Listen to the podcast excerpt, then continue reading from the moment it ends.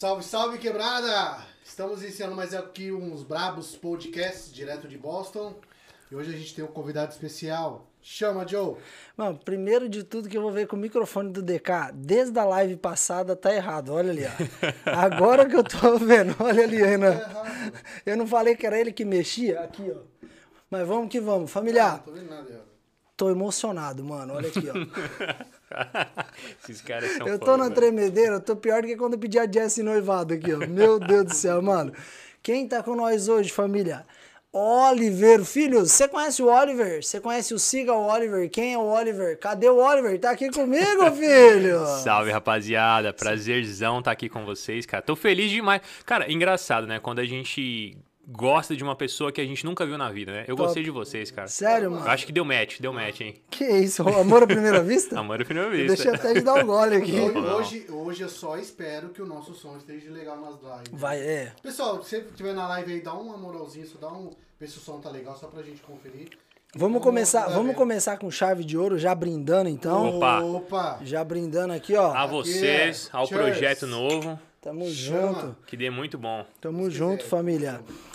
Deu certo, o Oliver tá aqui com a gente. E como muita gente me mandou no direct, quem é o Oliver? Quem é o Oliver? Eu falei, mas fácil vocês perguntar quem é os brabos, né? Porque o Oliver é muito mais conhecido que nós, tá ligado, né? Tá aqui, mano, meu mano Oliver, mano. Satisfação total de receber você. Fiquei feliz pra caramba. Eu cheguei no Oliver, na hora que desceu do carro, eu falei, caraca, moleque. moleque é gigante, mano. E a, Ele é primeira, a primeira altão. impressão que eu tive, já cheguei e falei assim, mano, tô com o Dilcinho. tô com o Dilcinho aqui no estúdio, rapaz. Vou cantar um pagodinho pra vocês daqui a pouco. né? Trouxe o cavaquinho? Cara, você sabe que todo mundo que me conhece fala a mesma coisa que você falou. Nossa, cara, você é alto e tal. Mano, você é alto, Eu acho que é porque como eu filmo de cima os meus Aham. vídeos com a GoPro, eu peguei essa mania de ficar filmando andando na rua. Bota a GoPro aqui em cima e Já era. falando e tal. A Você galera usa pensa que eu sou alguma mais coisa na baixo. GoPro ou você já segura ela no... Ela tem um. Ela tem um. um como é que chama aquilo? Ela tem um. Como esqueci que é o nome daquele cara. negócio que você gosta de falar? Pau de selfie. Pô, É tipo um pau de selfie. É tipo um pau de selfie pequeno. Eu uso lá na GoPro. Top. Pra, pra poder dar uma estabilizada na imagem, cara. É, mas- mas ela mesmo tem já o estabilizador Ela dela, tem um estabilizador, né? ela tem um estabilizador digital e assim, eu nunca fui muito preocupado, igual eu tava elogiando vocês aqui por causa da estru... Galera, a estrutura dos caras aqui é de gente grande mesmo. Os caras já têm certeza que eles vão chegar lá porque Não, faz gente- todo sentido, já começaram somos- bem. Nós somos pequenos, mas a gente já tá pensando grande. Exatamente. É, isso aí. É, esses caras. Carol com K. Não, não, eu, eu tô pensando assim, ó, vocês têm, vocês escolheram bem o nome. Falei pra você que a logo tá linda demais. Top. O nome de vocês, Joe e DK, é nome de quem vai ter sucesso como podcast. Top, Você não acha, top. cara, que um cara que chama Joe e DK vai fazer sucesso Vai como podcast? O DK é da hora, né? Simples, objetivo. Massa, massa, massa. E é, é só é a abreviação do meu. E é legal, mano, Ah. porque ficou uma dupla bacana, o gordo e o magro. Tá ligado? que mancada, o que o cara fala com você, cara. Ai, vontade de chegar. Não pode, vai cair a live. Gordo não, fofinho. Mas aí eu, eu tava explicando pra vocês sobre a GoPro. Vocês têm uma estrutura bem legal aqui, isso é muito importante, porque deixa com um aspecto mais profissional, né? Mas eu confesso, cara, que eu. Eu tenho muita preguiça de estudar como melhorar as paradas, sabe? Então no começo eu até fazia, quando eu comecei meu canal, eu até fazia isso, mas é, depois eu fui meio que assim, deixando de lado e tal. E aí a GoPro serve muito pra mim porque é, é simples, cara. bem Mostra. prática, ela é muito né, prática, ela tem um ângulo muito grande, então mostra a paisagem. E a galera tá mais. Inter... Eu percebo que quem me segue tá mais interessado no meu conteúdo falado, não tanto o conteúdo estético.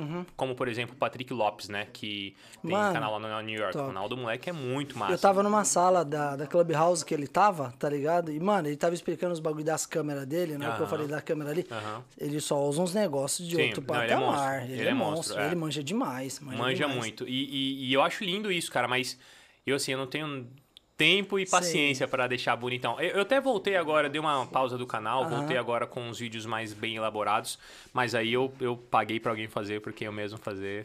Mas, mano, eu acho que na questão da, da GoPro pra você, por Uhum. ser um, um canal que você não faz live, né? Você só cria o conteúdo É, mais posta. conteúdo, exatamente. Então, por é. mais que a GoPro ela tenha aquele ângulo bem aberto dela, na hora da edição você consegue fazer Uhum. É, você o precisar, quadramento fazer. ali, né? Dá pra fazer de Eu boa. gravei bastante com o GoPro, mas dentro do carro, que eu colocava Uhum. lá E aí ia conversando com a minha mina, mas nunca postei também, porque ela odeia, mano. É. Ela odeia. Ela vai ali, senta ali, fica ali participando dos bagulho, mas ela aparecer, ela toda acanhada. Cara, a Kika também não gosta muito, ela tem vergonha. Hoje ela quer mais participar, ela tá assim, mais aberta, mas ela sempre fica muito tímida nos vídeos. Uhum. Então, desde quando eu comecei assim, eu ligava a câmera, ela ficava toda em choque. Igual a Jessie. Igual a Jessie. Mesma tudo em fita, choque. é. mano. Mas eu comecei a fazer vídeo em 2016. Eu comprei uma câmera, comecei a gravar uns vídeos lá no Brasil ainda, a gente tinha acabado de casar.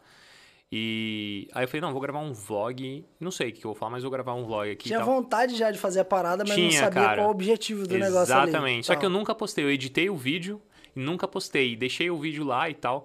Essa câmerazinha eu trouxe para os Estados Unidos e foi com ela que eu comecei a gravar. Puxa, Caraca. tipo, três anos depois, assim, de ter comprado a câmera, sabe? Você chegou aqui na América quando? Cara, eu cheguei em agosto de 2017. 2017? Ô, Quebrada, antes só pra gente já dar continuidade. Toda vez Vamos- ele faz isso, a Não, gente cara, tá conversando, que- e aí ele, gente- ele quer jogar os Não, a gente patrocinadores. tem que pagar as contas, tem que Ô, pagar isso as é contas. importante, né, DK? Pô, vamos faturar. Vocês Pô, já viram galera, quem que é o capitalista aqui, né? já, já deram uma o sonho dele é ele brilha no que refrão. Pensar grande. Pode ir lá, Renan. Pessoal, o nosso patrocinador aí, é, o primeiro patrocinador é a Napoleão Cell, Comunidade Brasileira. Você que quer comprar um iPhone financiado, Napoleão Cell é o nome certo. Ligue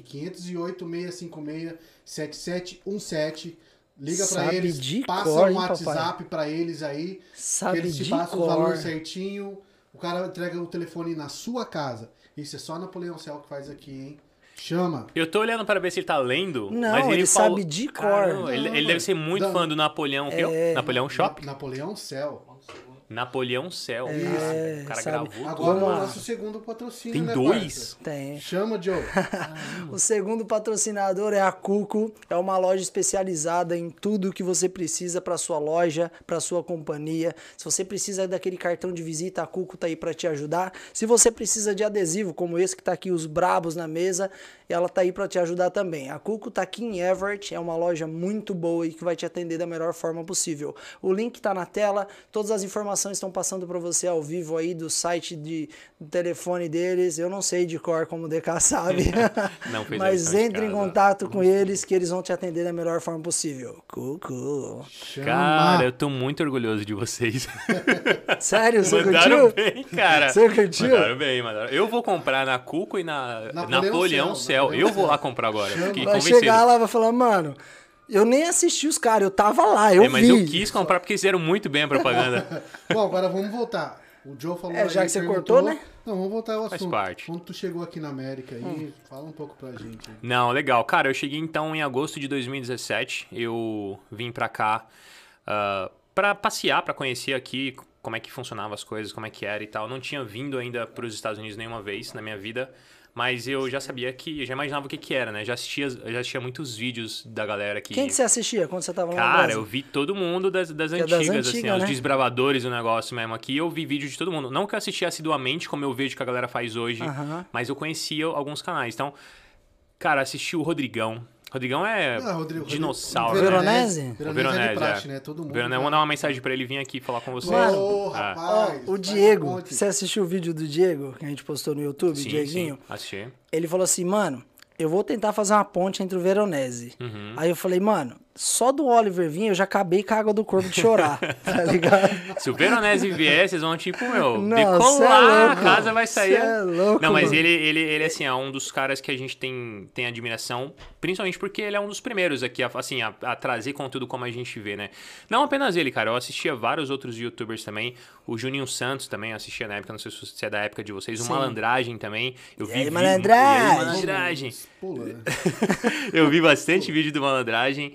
é, porque eu acho que na época ele era o cara que fazia mais vídeos aqui, né? Em Boston, pelo Eu menos. acho que na época ele era aquele cara que ele falava o que os outros não falavam, tá ligado? Sim, é. Ele é Ele sem papas na metia, língua, né? sem papas na língua. Tipo, mano, tomou uma corte aqui, você vai lá na corte, vai resolver, vai ser assim, assim. Não que Então, aquilo seja verdade, crer, né? é, Mas crer. ele falava, não tava nem aí com Sim, nada. é, Nem à é. toa que ele pagou por isso, né? É, Então, exatamente. Eu acho que, cara, naquela época, assim, a galera tava muito mal acostumada com, com o que falar na internet, Sim. assim, tipo assim, não vai dar nada, entendeu? Sim. Eu entrei nos Estados Unidos, eu falo o que eu quiser aqui, eu nunca vou pagar por nada que eu disser. Hoje, essa geração nova de youtubers, é, é, faltou um cara também pra eu falar que é o Roger. Roger é um cara que eu Pô, assisti Roger muito. tá lá na Roger Califórnia. Tá na é, ele tá, ele, esse cara tá na Califórnia e no meu coração. Gosto muito dele, cara. Um boa, puta que moleque massa pra caramba.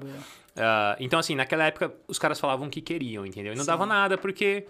Cara, não sei, não dava nada, mas eu, a partir do momento que eles começaram a perceber que o que eles diziam na internet poderia ter consequências, eu acho que, na verdade, de maneira geral, na internet as pessoas estão aprendendo isso, né? Com o Uhum. que você, o que você fala hoje pode refletir na sua vida daqui dois anos, três Daqui a anos, algum tempo. anos. Isso pode demorar um mês, dois meses. Tá? Exatamente. No caso do cara, é. malandragem, demorou um pouco, mas a Uhum. conta veio, né? Não, é aquele negócio, o processo tarda, mas não falha, né, velho? Então, exatamente. Então, essa geração de youtubers agora, eu acho que eles são um pouco mais cuidadosos com o que falam, né?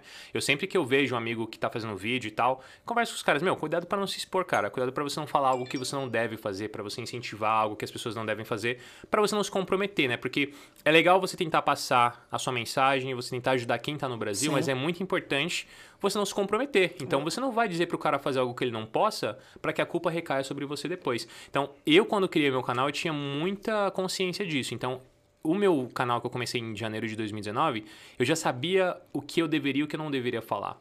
E outra coisa que eu tentei fazer pra me diferenciar é estudar sobre o assunto, pra eu não ficar falando bobagens, né? Não ficar falando coisas que de repente poderia inclusive atrapalhar as pessoas. Dessa geração de youtubers mais antigas, eu tenho muitos amigos que vieram pra cá baseado no, no, no que a galera falava e tal. E o conteúdo era massa, cara, mostrava a vida e tal. Mas quando eu chegava na parte imigratória pra falar de leis, pra falar dessas paradas, você percebe que os caras não estudavam nada pra falar sobre aquilo. Eles tinham muito eu acho e um pouco eu sei. que eu tô Exatamente. falando. Falava, é. falava aquilo que tinha visto num vídeo. Isso, aí é. uma falsa, uma falsa Exatamente. então, muitos amigos meus meio que se frustraram com isso, entendeu? Eu tenho muitos brothers aqui que eu falo pros caras, cara, por que você não fez isso? Por que você não tentou esse visto aqui? Por que você não aplicou pra isso? Por que você ficou ilegal aqui? Ah, cara, porque eu assisti o malandragem. Pois é. vou pegar daí é. Sim, mas eu, eu vejo isso no seu conteúdo e conteúdo dos outros caras, tá ligado? Uhum. Tipo assim, o seu conteúdo é um bagulho que você estudou. Ah, não, você procurou saber e aquilo que você vai falar. E eu vejo que você sempre fala assim, ó.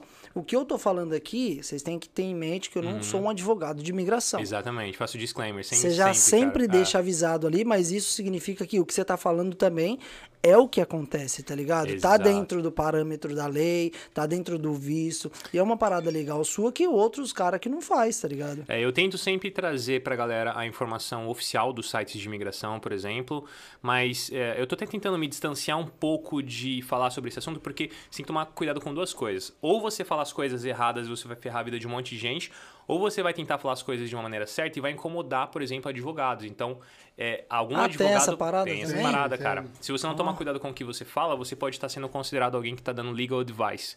E você não pode dar legal advice se você não, não tem a sua OAB aqui dos Estados Unidos, né? se você não é licenciado pelo BAR, ah, que é, é o órgão que fiscaliza Sim. essas paradas de lei aqui. Então, eu sempre faço esse disclaimer para deixar muito claro para todo mundo. Eu não sou advogado, eu não presto assessoria imigratória. Eu, enfim, estou te falando aqui algo que é oficial e pode ser encontrado na internet. Cabe a você e conversar com um profissional da área. Você acha, falando eh, dos youtubers e do conteúdo que a galera posta, você citou o Rodrigão. Uhum. Rodrigão é das antigas e tá ativo. Tá ativo. Tá ligado? Já é diferente, por exemplo, do Malandragem, que não tá ativo, e de tantos outros que a gente conhece que não estão ativos.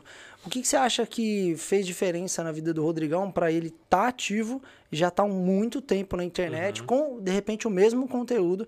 Porque o conteúdo dele é o mesmo. Ele É tem aquele nicho de conteúdo dele Sim. ali, tá ligado? E ele tá ativo, mano. É um cara que é um dos mais assistidos que tem. Sim. A galera do Brasil ama ele, tá ligado? O que, que diferencia o cara tá ativo e os outros caras não estarem ativos mais?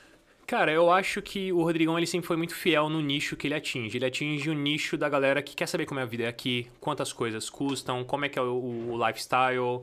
Ah, a galera que ele fala muito aquela coisa de é, ah, o restaurante aqui de pobre, que dá pra você comer, carro de pobre e tal.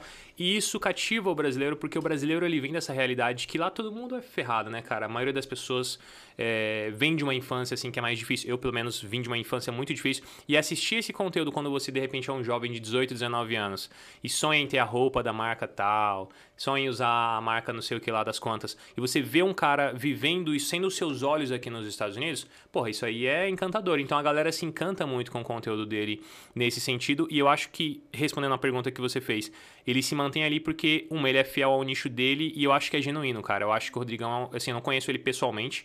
Só conversei com ele pela internet. Você não conhece ele pessoalmente? Não conheci ele pessoalmente, Caralho, cara. que foda. Imagina É. se ele encosta aqui, encosta o Oliver pra conhecer ele pessoalmente e a gente faz um bate-papo geral. Cara, é, Aí, Rodrigão, o, Rodrigão, moral, o hein? Rodrigão parece ser um, Dá um- pra um fazer cara isso, hein? bacana, assim. Pelo menos assim, os vídeos ele transparece ser esse Uhum. cara genuíno. E eu acho que isso fez ele se perpetuar ali como cara daquele nicho, né? No meu lado, por exemplo, eu, eu tô tentando não, não atingir exatamente aquele nicho. Eu, porque eu acho que ele já faz isso muito bem. O Anderson da nossa, do Nossa Vida USA Sim. também. É um cara que também faz isso muito bem. O Roger, agora ele tá mudando um pouco, ele tá atingindo um outro nicho também. Mas tem essa galera que já faz esses vídeos, e por que, que eu não vou no mercado fazer o vídeo do mercado que dá um monte de visualização e talvez até dê um retorno financeiro até melhor? Porque eu não tô interessado em fazer vídeo pra essa galera. Não porque eu acho que esse conteúdo não seja relevante ou não seja legal. Quer dizer, assim, eu não, eu não me sinto à vontade de fazer vídeos no mercado, tenho vergonha, tá Me ligado? too, me É. too. Então, assim, eu não, eu não, não serviria pra mim. Mas eu acho que quem assiste, porra, faz sentido pros caras e tal. Mas eu gosto, cara, de atingir aquele cara que tá mais ah, maduro no planejamento, no desejo de vir morar nos Estados Unidos. Eu tenho até uma frase que eu falo que sonhar é bom, mas viver é melhor ainda. Então, Vamos, vamos colocar, vamos colocar assim que a galera que tá entrando no YouTube, Uhum. eles vão começar a pesquisar sobre a vida nos Estados Unidos Isso. e eles vão começar sobre os vídeos, por exemplo, do Rodrigão. exatamente. Tá ligado? Você Eles vão tudo. assistir o vídeo É. do Rodrigão, mano, ó, barato, custo de vida, mercado, Uhum. o carro, o seguro, o preço de aluguel e tal, tal, tal.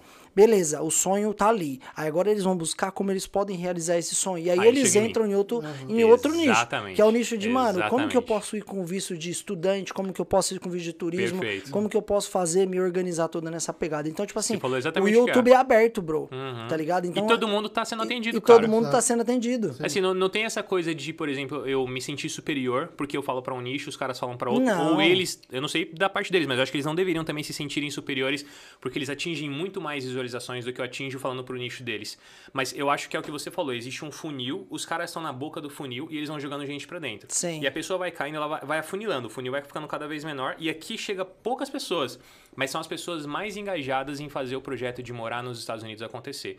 E é mais nesse cara que eu tô interessado, principalmente porque eu nunca tive desejo de ser famoso, cara. Eu Não quero, assim, tipo, ser um influencer, um conhecido e tal. É fácil falar, né? Pra quem tem 175 mil inscritos no YouTube. Fácil é mesmo. brincadeira, Não, não né? tô- até a tudo questão, isso, não, até cara. questão do, do Rodrigão, Aham. ele, ele faz essa- esses vídeos voltados aí pro YouTube, porque a gente que tá lá no Brasil, a gente acompanhava, via que ele, vamos supor que a classe, nossa classe pobre, Aham. entendeu? Ele mostrava o dia a dia, como que era, como Aham. você comprar uma, uma camisa barata, ele mostrava, nossa, uma camisa custando 10 dólares, ah, outro produto barato, entendeu?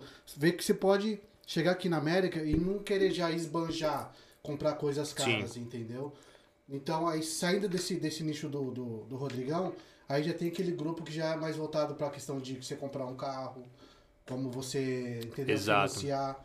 Entendeu? Isso que é bacana. Então tem cada, cada público para um, pra um tipo de. Mano, de tem, tem, tem aquela pegada. Por exemplo, o cara que ele quer vir aqui como estudante, ele vai estudar sobre como vir para os Estados Unidos como estudante. É. Então ele vai buscar vídeos, informações na internet de como tirar o meu visto de estudante, o que eu devo fazer para tirar o meu visto de estudante. O cara que ele quer vir aqui pensando em morar, falando da realidade americana, ele não vai pensar em buscar informações sobre como tirar um visto, tá ligado? Para ele vir de estudante ou de trabalho, porque ele quer vir com visto de turismo. Ele quer vir, ele quer passear, ele quer ir numa loja, ele quer comprar uma roupa. Então ele vai pegar e vai buscar, pô, eu vou ir lá, eu vou comprar uma câmera foda.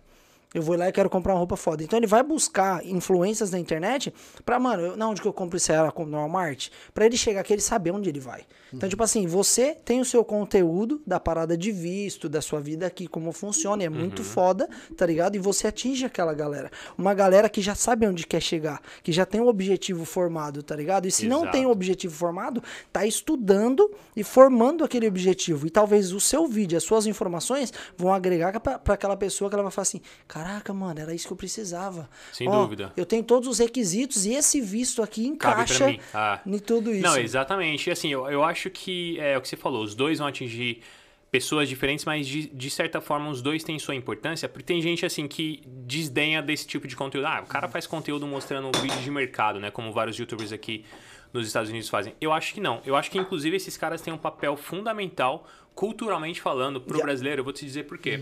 É muito importante, cara, que o brasileiro saiba que ele vive num país ferrado, cara. Sim. É muito importante Sim. que ele saiba que o fluffy, o, aquele, negocinho que você come que você passa Sim. no pão, aqui custa 89 centavos, no Brasil custa 40 reais. É muito importante ele saber disso, porque se ele não souber, uma, ele não se revolta. E se ele não se revoltar, ele fica sendo gado de político lá pro resto da Isso vida, que entendeu? você falou foi o que o Diego falou na, na entrevista que a gente teve essa semana, na sexta-feira. Ele falou assim, que às vezes a galera mandava mensagem pra ele, tá ligado?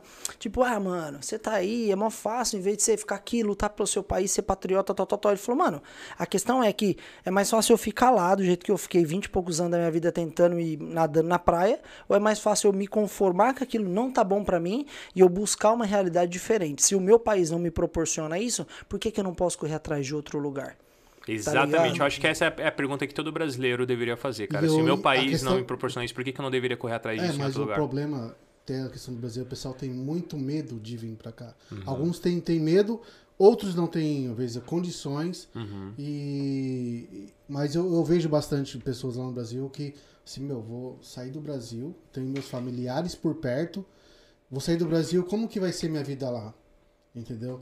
Você Sim. sair da, da, lá dos Estados Unidos, Mas eu só acho que, você sair mas do eu Brasil, acho que é aí que tá a pegada do YouTube, tá ligado? Porque isso que você tá falando é aquele medo antecipado. Sim, mas aí o cara entra no YouTube, aí ele vê um Oliver da vida, ele vê um Lucão da vida, ele vê um Rodrigão da vida que, mano, lá Eu atrás eles também pensaram assim, mas eles conseguiram vir pra cá e vencer na vida. Não, e isso entendo. faz com que o cara, mano, cria aquele bagulho dentro dele e fala, mano, se os caras conseguiram, eu também consigo. Não, eu entendo, eu entendo. Mas aí, tipo, se você tem um cara que é solteiro, pra ele vir aqui pra América, tipo assim, porra, vou- se eu tiver que sofrer, eu vou sofrer sozinho, velho. Agora, e quem tem família, irmão? Não tem. Mas é aí que entra a palavra-chave, Uhum. planejamento, cara. É isso aí. É, o que difere, o que difere os homens dos meninos na nessa nova leva de imigrantes é quem se planeja mais e quem se planeja menos. Cê é louco, Renan. Mas- Foca aqui, Renan. Dá pra ver aqui. Mas, mas assim, mas você não acha. Mas tu É, não acha, tu não acha que é importante, às vezes quem tá lá no Brasil, ter um, um tipo, um suporte aqui na América? Eu acho. Uma pessoa que possa receber essa. essa, essa outra Mas nem sempre tem, bro. Eu sei que- Exatamente. eu sei que nem e sempre quando o cara tem. não tem, o que, que ele faz? Esse é, esse, é, é o BO. Por isso que entra o medo da pessoa vir pra cá. Então, mas aí entra a parte que ele falou de planejamento. É, Você É. entende? Na verdade, assim, é é, a importante pegada. que o cara tenha medo, e eu acho que isso é importante porque o medo te mantém vivo. É um sentimento que, é, cara, vem desde os primórdios da nossa Sim. espécie, Aham. né? Isso que faz a gente Mas ser o que a a gente gente é. se movimenta através do medo, né? Exatamente. O medo, na verdade, ele te faz te movimentar também, porque você pode dizer, eu tenho medo de sair do meu país e viver em um país diferente. Mas eu também tenho muito medo de ficar aqui e continuar vivendo o que eu tô vivendo. Eu tinha esse medo, cara. Eu, eu tinha uma vida no Brasil muito confortável. Ganhava um bom dinheiro, tava bem tranquilo. Não que eu fui boy a vida inteira, assim, mas eu, eu construí o que eu, o que eu tinha, sabe? Eu vim de uma infância muito, muito Você é da onde assim. do Brasil? Que lugar lá? Eu morava na Moca, em São Paulo. Ah, você é de São Paulo também? Sou de São Paulo, Você é da tá. quebrada, moleque? Eu fui da quebrada há muito tempo, na favela. Na verdade, assim, eu nasci em BH, Certo. Desculpa, eu nasci numa cidade chamada Santa Luzia, em Minas Gerais. Fica bem próximo de BH. E eu cresci numa favela chamada Zilá Expósito. Pelo nome, vocês devem imaginar que o negócio não é legal. Deve ser favela Deve ser da- americana, da- por esse nome. Cara, era Nome tudo inglês, menos mano. americana, mano. Cara, era uma favela bem feia, assim. até uma memória de infância que eu tenho é que tinha uns barracões de plástico preto. E aí pegou fogo, cara. Aí acabou com a casa de um monte de gente e tal. E eu vivi lá na minha infância e tal. E meu pai, ele tinha alguns restaurantes quando a gente era. Quando eu era criança e tal. Só que meu pai, tipo assim, meu pai. Meu pai traiu minha mãe, saca? Ele tinha outra, outra família, outras famílias, na verdade. E aí eu- a grana no meio que não chegava na gente, assim. Então a gente tinha uma vida, assim, até estável, mas era morando na favela, um lugar bem Certo. feio. Quando minha mãe descobriu tudo, ela quis sair fora. Ela falou: Meu, não dá pra ficar aqui. Vamos pra São Paulo. Vou levar vocês pra lá. E era meu irmão, que tem cinco anos a mais que eu. Ah, e meu outro irmão, que era bebezinho com meses. E eu com seis anos. Três irmãos. Três irmãos. Três filhos. E aí no a caso. mãe Aham. saiu de lá e foi levar as crianças pra São Paulo, que é onde a família dela tava. Cara, a gente era, tava tão assim, fudido que não tinha nem mala, brother. Ela levou num saco de. Manja de saco de farinha Não, grandão? Saco de estopa, né? Aqueles Isso, brancão, isso, aqueles exato. Foi brancão. desse jeito que eu cheguei em São Paulo, cara. Caraca. Daí a gente morou com minha avó um tempo e tal. Depois a gente conseguiu. Aí minha mãe era, aí minha mãe era da Assembleia de Deus no Brasil. Paulo. glória! Eita glória! Agora, irmã do xarabatana. Que é assembleano, irmãozinho. Ah, é? Você é- você é da- se você é tocar raiz um, também? Oxe, tocar um hino aqui, nós sai rodando essa mesa. é, aqui é, sai daqui. Aqui não. Nome de Jesus, sai fora. Só que agora. o- como que é? Sabe como que era o meu apelido lá, mano? Pastor Radical, velho. Se era, se era, Pastor se era da Radical. Assembleia de Deus Assembleia mesmo? Ministério de Entendi. Perus, mano. Peru- Esse eu não conheço. A minha mãe era do Ministério do Belém. É, com a irmã. Ah, é? Perus e, tipo. Porque eu, eu sei que tem uma pegada de que os ministérios têm os níveis de, de quando eles são mais brutos, mais né? Mais antigos, isso. Entendi. Mais antigos. Então, Entendi. tipo assim, o Belém, ele é muito mais tradicional, tá ligado? Do que o Ministério de Perus. Então, Uhum. Pronto. tipo assim, o Perus veio depois do Belém. tá Mas era ligado? bruto igual. Mas é a mesma pegada. Tipo Então, assim, você. Tipo, mulher tinha que usar saia, né? Tem que, tem que usar saia. Ah, tem ainda? Mano, eu Entendi. entrei em disciplina na igreja porque eu joguei snook no bar. Caraca, E mano. eu tava jogando snook de boa lá, os caras chegou assaltando todo mundo. Aí meu vídeo foi pro YouTube, Aí a galera viu? porque tinha câmera, tá ligado? Aí não sei Caramba. quem editou aquele vídeo, mano. Pegou e mandou lá? no YouTube. Aí meu pastor. Aí tá o irmãozinho lá de terno expulso. gravado e Mano, aqui, e o ó. pior, eu era, eu era né, noivo na época, Aham. eu tinha um relacionamento com a filha do meu pastor presidente. E, a- e ela tava junto com você. Não, você é louco. Aí eu lembro que o meu, Jogando em cima da mesa dançando, tá ligado? Tem um polidense em cima da mesa. Mano, eu lembro que o meu pastor Rapaz. chegou assim, Johnny, ele me chamava de Johnny. Johnny, é você aqui, filho? Falei, pastor ele, tá vendo o livramento que Deus te deu? Seis meses de disciplina. Caraca, Mano. Entrei de- era um bar Não, era um botecão mesmo. Um Casa da Luz Vermelha. Não, irmão, respeita. Você é. Ele não tava Sei, nesse pai. nível de Não, pecado, ainda cara. não. Ele tava. Rapaz céu. Mano, minha sogra sempre assiste minhas lives. Não, mas isso é passado, parça. Relaxa. Você me respeita. Olha o boné do cara, boné rosa, camiseta rosa. Eu sou pretinho, né, mano? Pretinho combina com rosa, né? Cara, eu sei Então. que a minha mãe era dessa igreja, então, da Assembleia do, do Ministério do Belém. E. Assim, cara, maravilhoso, sendo bem sincero, porque mudou nossa vida, brother. Sabe o que os caras fizeram por nós? Eles pegaram o terreno que meu pai deixou pra gente, foi a única coisa que ele deu. Então, terreno, tchau e benção. Aí minha mãe pegou esse terreno e não tinha como construir, não tinha grana, mano. Minha mãe não tinha profissão, não tinha acabado de escola, nem nada disso. Daí é, os caras falaram assim: Meu, vamos construir uma casa pra vocês, tá ligado? Top, mano. Caraca, vamos construir uma casa pra gente. Aí eles construíram dois cômodos, assim, é só tijolo, mano, e chão de, de... Mas já deu Batidão. aquele help, né, mano? demais, já entramos pra dentro da casa. E aí eu fui crescendo, tá ligado? Eu fui crescendo e tal. É, eu tinha que pegar um busão, cara, com tipo 8 anos de idade eu tinha que pegar um busão pra ir pra escola. E uma coisa que eu sempre tinha que fazer, porque a gente não tinha grana pra pagar a passagem pra eu ir pra escola, era pedir carona. Então, essa me marcou a minha infância inteira. Todo dia eu tinha que parar no busão, pedir carona pro motorista. E aí, às vezes, os caras davam, às vezes, os caras não davam e tal. E assim, eu sempre cresci nesse contexto de muito ferrado, tá ligado? Sim. Muito ferrado. Aí minha mãe, mano, teve que fazer faxina pra Isso cuidar lá em filhos. Sampa já. Lá em Isso Sampa já em Sampa. Eu- três moleque, a casa aquela bagunça. E assim, então eu cresci assim meio que atordoado, porque eu falava, cara, não é possível que essa aqui é a vida que eu tenho que ter, tá ligado? Não é possível. Isso Então eu aí, isso aí com quantos anos você tá falando cara. isso aí? Isso aí eu já tava com uns tinha? 8, 9 anos. Caraca, cara, mas ainda que tu teve uma consciência boa, assim, de não ir pro lado errado, entendeu? Da vida. Sem dúvida, porque meus brother da rua, todo mundo. Cara, você não falou que eu tava bebendo chá aqui, velho? Não, tá ele- tomando ele cerveja é- agora? ele Não tem chá não, aqui é, aqui é boteco, irmão. Não é Caramba. boteco não, aqui é casa de família. Se tiver filmando e for parar na, na, na, na casa do pastor lá, eles vão disciplinar a gente, hein? Vou entrar disciplina de novo. Então, assim, cara, a gente cresceu dentro desse contexto e era muito difícil pra mim, cara, porque eu era um garoto só que queria, tinha sonhos, como todo bom garoto, né? Mas não tinha condições de fazer nada. E aí a gente foi evoluindo, evoluindo, evoluindo e tal. E aí eu, eu lembro, cara, que todo Natal eu passava assim muito triste, porque a gente tinha que dormir porque não tinha como fazer ceia, assim, a gente era muito pobre, tá ligado? E aí, num dia específico, quando eu tinha 13 anos, então já tava aí há uns 7 anos, há uns 6 anos mais ou menos, vivendo essa vida doida. Eu, eu lembro que estavam construindo uma pista assim, debaixo da minha casa, lá na rua lá embaixo. E tava cheio de coisa de material de construção, os caras estavam construindo a estrada. Eu fui pra lá assim, velho, tipo uma meia-noite, assim, os fogos estourando. Eu não queria ir dormir, tá ligado? Porque não- eu queria comer uma ceia de Uhum. mano. Natal, mano. Você tá Sim, ligado? sim. Queria comer um peru, tá Pô, ligado? Molequinho, né? Porra, todos os moleques com roupa nova, pá. Aí eu sentei lá e chorei, velho. Chorei, chorei minha alma ali, tá ligado? Joguei no chão, assim. Aí eu culpei minha mãe, mano. Culpei meu pai, culpei meus irmãos, culpei eu, culpei Deus, culpei todo mundo, tá ligado? Fiquei puto, assim, puto. Só que naquele momento, mano, eu enxuguei a lágrima e falei assim, cara, você quer saber de uma coisa? Se eu não fizer algo por mim, ninguém, vai poder fazer, cara. Yeah. Ninguém vai poder fazer. Isso não é culpa dos meus pais, entendeu? Isso não é culpa de Deus. Isso é a culpa minha, porque eu tenho que pensar uma maneira de sair dessa situação. 13 anos. Aí eu peguei, levantei, enxuguei a lágrima, fui pra casa dormir. No outro dia eu comecei a procurar trampo e tal. Aí eu fui trampar no Habibs. Lembra do Habibão lá? Opa. marota, de queijinho velho. Ô, tá moleque. bom Aquela que você levanta aqui, ó, o queijinho vai. Exatamente. Fui pro Rabibão trabalhar.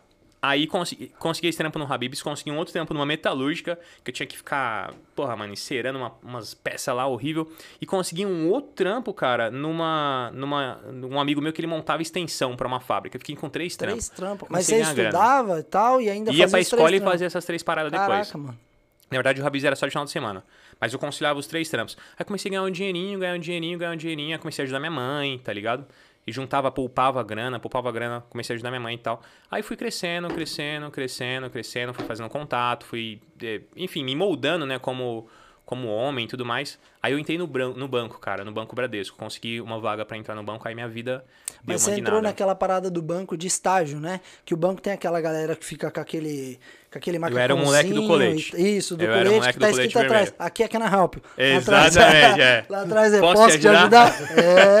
É, Zéia ama esses meninos, eles sempre levam bolo, levam as coisas. Eu adorava, é. as Zéia eram minhas amigas no banco, né? sempre tem. Aí, assim, antes disso eu fui trabalhar com DK telemarketing. só pra não te cortar, o DK também gosta de amizade com velho. Você gosta de amizade com É, o só velho? que a amizade dele é colorida com velho. Ah, entendi. Ele, é- ele gosta de uma milf, então, cara né? dele. Fala isso não. Faz parte dele, cara. Todo mundo tem um gosto Ah, Você diferente. tem que né, entender que os brabos também é só verdade, irmãozinho. Aqui não, a gente não passa cê- não. Isso aí é, isso aí é totalmente. Mas não é que é velha, mano, é que o público é da idade dele, tá ligado? Aí você pensa que é velha, mas não é, né? porque, pô, quantos anos? 52, Zeca? É, só tia. 37 aninho, parceiro. 37 aninhos? É, Renan. Caraca, mano. Renan. Trampava em carvoaria, mano? Que que. Pesado. o Renan fala assim, ó, pesado. Quando eu olho, fala assim, quanto? Quanto? Quer essa lataria? Não, você tá bem, você tá bem. Tá bem, bem perto de morrer desse jeito aí. Rostinho bem cuidado. E aí, aí você trampava no banco, Então eu entrei no banco, coletinhos. cara. Coloquei o coletinho. Antes disso eu trabalhei no telemarketing e, enfim, outras coisas lá. Trampei numa loja de marcenaria antes disso também, que os caras me promoveram pra gerente da loja com 16 anos. Fui pro cara, mano, deixa aqui, eu vou cuidar desse negócio aqui pra você, vou fazer dar certo. Aí eu peguei a loja e o, moleque, o cara deixou na minha mão. Com 16 anos eu gerenciei a loja. Aí eu comecei a ganhar tipo uns 4 mil, 5 mil reais por mês. Que top, Com mano. 16 anos. Porque eu falei assim pra ele, beleza, eu vou fazer, cuidar da loja pra você, mas eu quero uma comissão. E aí eu aceitei com o cara uma comissão. Aí eu comecei a ganhar dinheiro, porque eu fiz a loja dar certo, eu já tinha um tato pra Uhum. gerenciar negócio, cara. Comecei a fazer dar certo, ele abriu uma terceira loja e me colocou como gerente da loja. Eu fui lá, fiz o negócio acontecer e. Eu ia falar o nome da loja aqui, mas os caras vão fazer bullying, porque vocês vão ser muito famosos. Um dia esse vídeo vai ter milhões de visualizações, tá ligado? Tá no pau, tá no pau.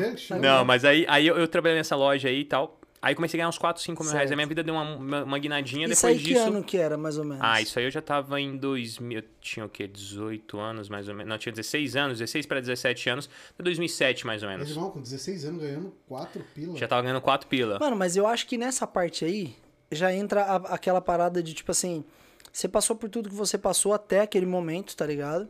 E chegou aquele ponto que você falou assim, mano, eu preciso melhorar. Se, não, se eu não fizer as coisas Exato, acontecerem, as cara. coisas não vão acontecer.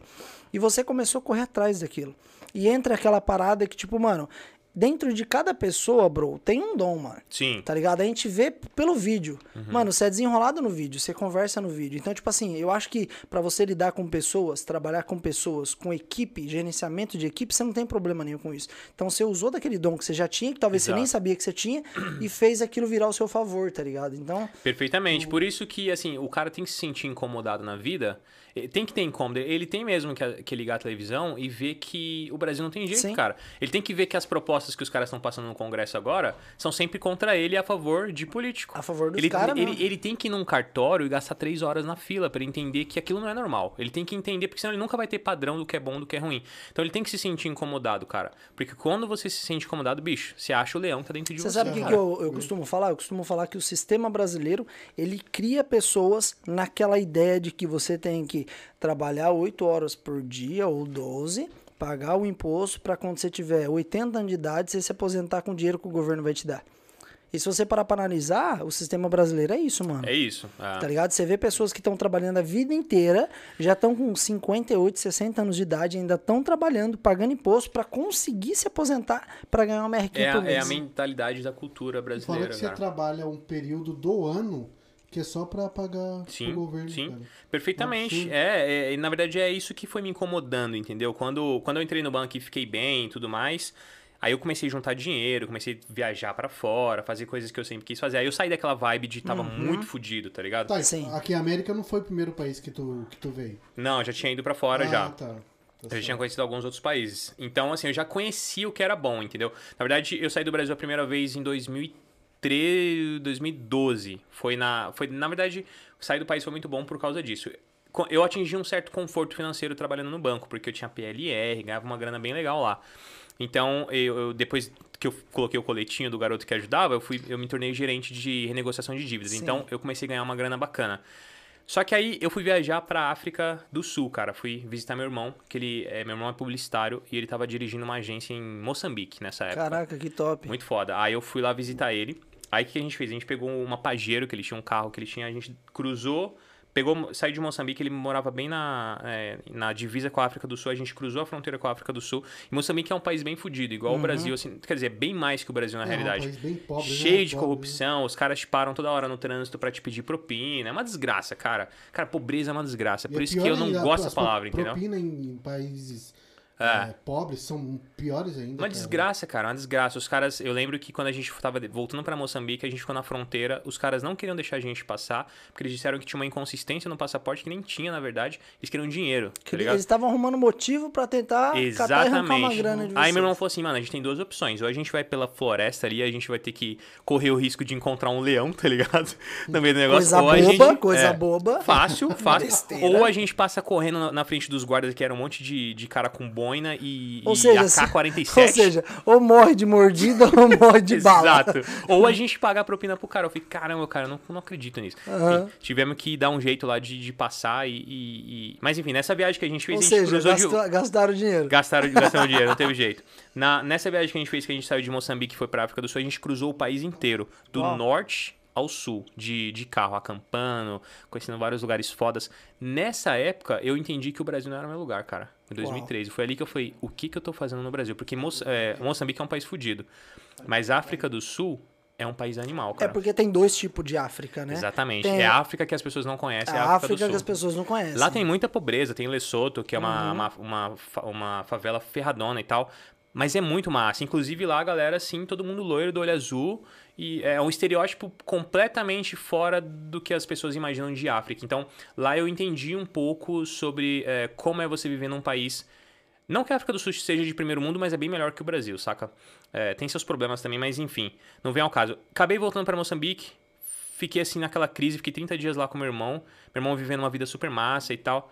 Outra cultura, outra pegada, outras coisas. ah, Moçambique coisa? fala português, Português. e África do Sul fala inglês. Legal. É, e aí eu tive o meu primeiro contato com o inglês e falei, caraca, eu preciso aprender essa língua, mas nunca aprendi, cara, nunca fui estudar. Voltei pro Brasil, fui pro banco assim, aí eu me vi sentado na mesa e pensando, cara, o que eu tô fazendo na minha vida, velho? Beleza, ganhei Porque dinheiro. parece que deu aquela, aquela destravada. tá É, de ligado? tempos em tempos parece que a gente tem que tomar um tapa na cara pra você sair do seu do, Da zona do de co- conforto, né? Exatamente. Zona Então de eu já tinha saído da zona de conforto de ser um cara fudido, agora eu tava na zona de conforto de ter dinheiro e não aproveitar. Não aproveitar. Você tava naquela parada de, ti- tipo, mano, eu tô me encontrando agora. Uhum. Tipo assim, eu cheguei num ponto da minha vida em que eu consigo escolher agora. Tá, se eu ficar aqui eu tô legal, É. mas, cara, eu conheci isso aqui e pode ser uma coisa bacana pra mim e eu acho que isso aqui tem tudo a ver comigo. Então, Exato. é aquele tiro Exato. que, mano, eu quero dar esse tiro no escuro, tá ligado? Exato, Só que ele cara. não se torna um tiro no escuro pela palavra que você falou aqui.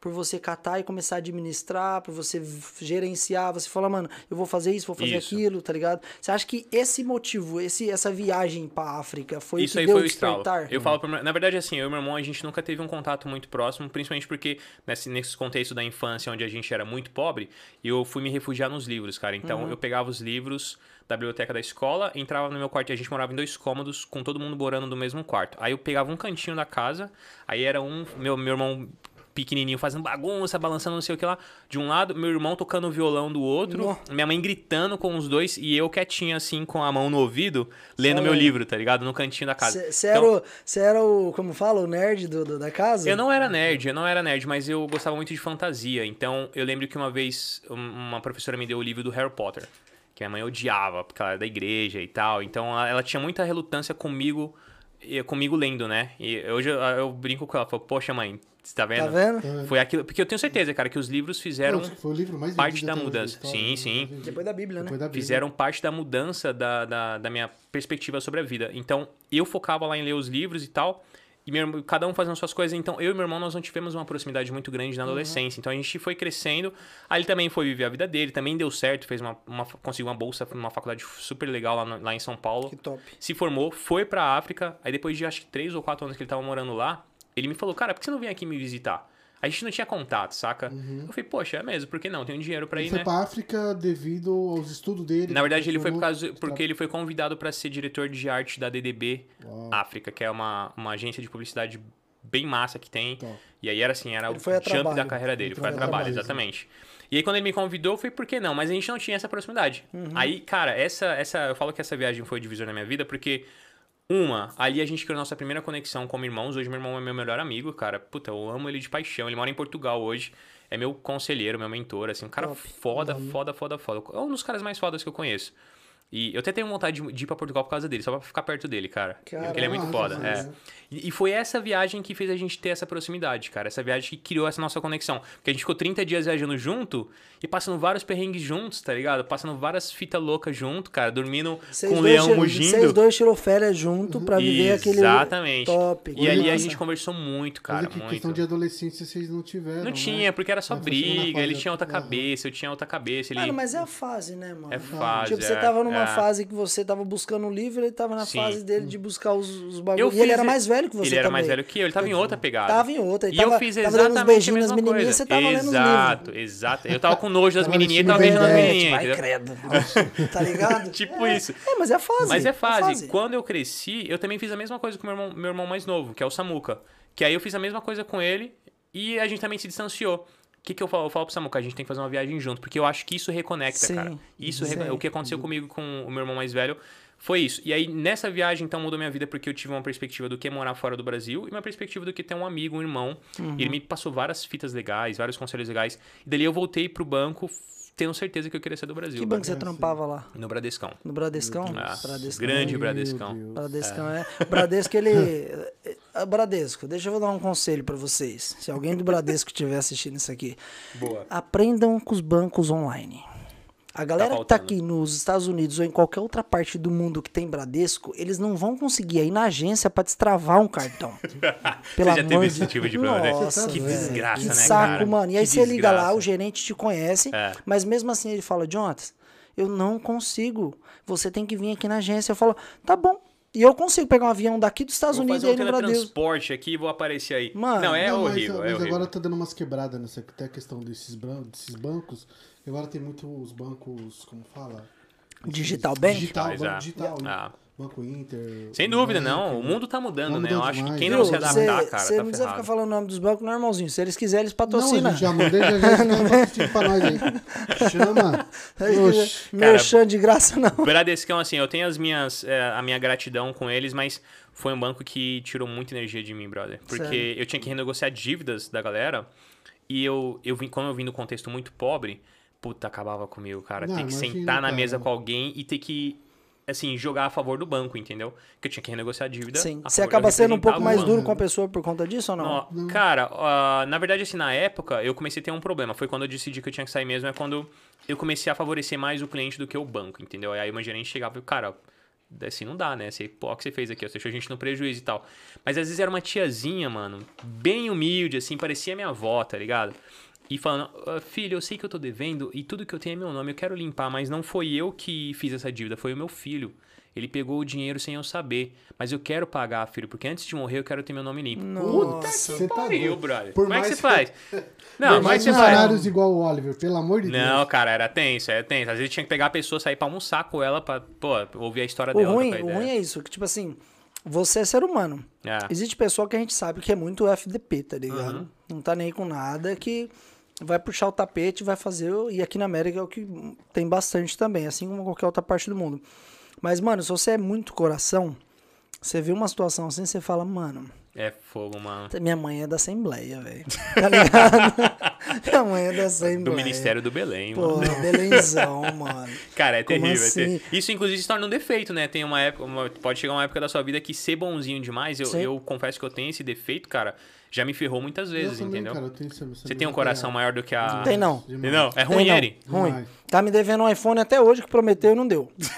Vem com essas conversas. Você é um homem sem quer- coração mesmo. Ô, DK, você tá lá. DK, ó. Ô, Oliver, você tá Ah. lá no Brasil. O seu parceiro vai pedir o quê? Uma camiseta de presente pra Sim. você, um tênis. Aqui é iPhone, nós tá na América. aqui é outra história, Você mano. quer que eu peça o quê? Que o nível sobe, tá É ligado? lógico, Não, irmãozinho. eu sempre prestei meu cartão pra ele, senão não vou Ah, o meu cartão tá bloqueado. Adianta o quê? Por isso mesmo, pra não, ver, pra não, pra não dar. Mas aí você tinha esse problema, tá ligado? De tipo agir É. muito mais pelo coração do que Aí com a começou a me razão, né? prejudicar, entendeu? Eu falei, não, não faz sentido, cara. Eu represento a instituição, eu não posso ficar aqui assim, porque tá indo contra os meus valores. Então, o que, que eu tenho que fazer? Sair. Peguei, saí do banco, fui montar uma empresa. ahn, eu fui comprar uma franquia, na verdade, que era uma franquia que na época chamava Doutor Resolve, que era uma franquia de marido de aluguel, tipo Sei, sei que é. Você manja? Marido de aluguel. Marido de aluguel, eu queria Isso ser aí, marido isso aí, de aluguel. isso aí pra mim é outra coisa. teve, um- teve um momento Como que, é, como que é o nome da sua esposa? É, a Kika. Ô, Kika. então, Você mas não puxou, era, você com, puxou o currículo antes, Kika? não era com um final feliz, não era concerto de encanamento com um final feliz, não. mas assim, na verdade eu queria comprar a franquia porque eu queria colocar uns caras pra trabalhar e tal. Tinha uns tios que trabalhavam com obra no Brasil. Eu falei, poxa, perfeito, vou fazer e tal. Aí eu comecei a estudar o plano de negócio dos caras, conversei, fui ver preço de franquia e tudo. Mas eu falei, cara, não faz sentido, mano, eu comprar essa franquia. Eu posso montar minha própria empresa, entendeu? Fazer uma franquia Sim. disso aqui. uma franquia. tudo. Aí eu Porque, pensei na isso. verdade, a franquia, na verdade, ela é, só é boa quando ela tem um nome muito forte. Exatamente, exatamente. Porque aí ela é ou seja, conhecida. é as- bem mais cara.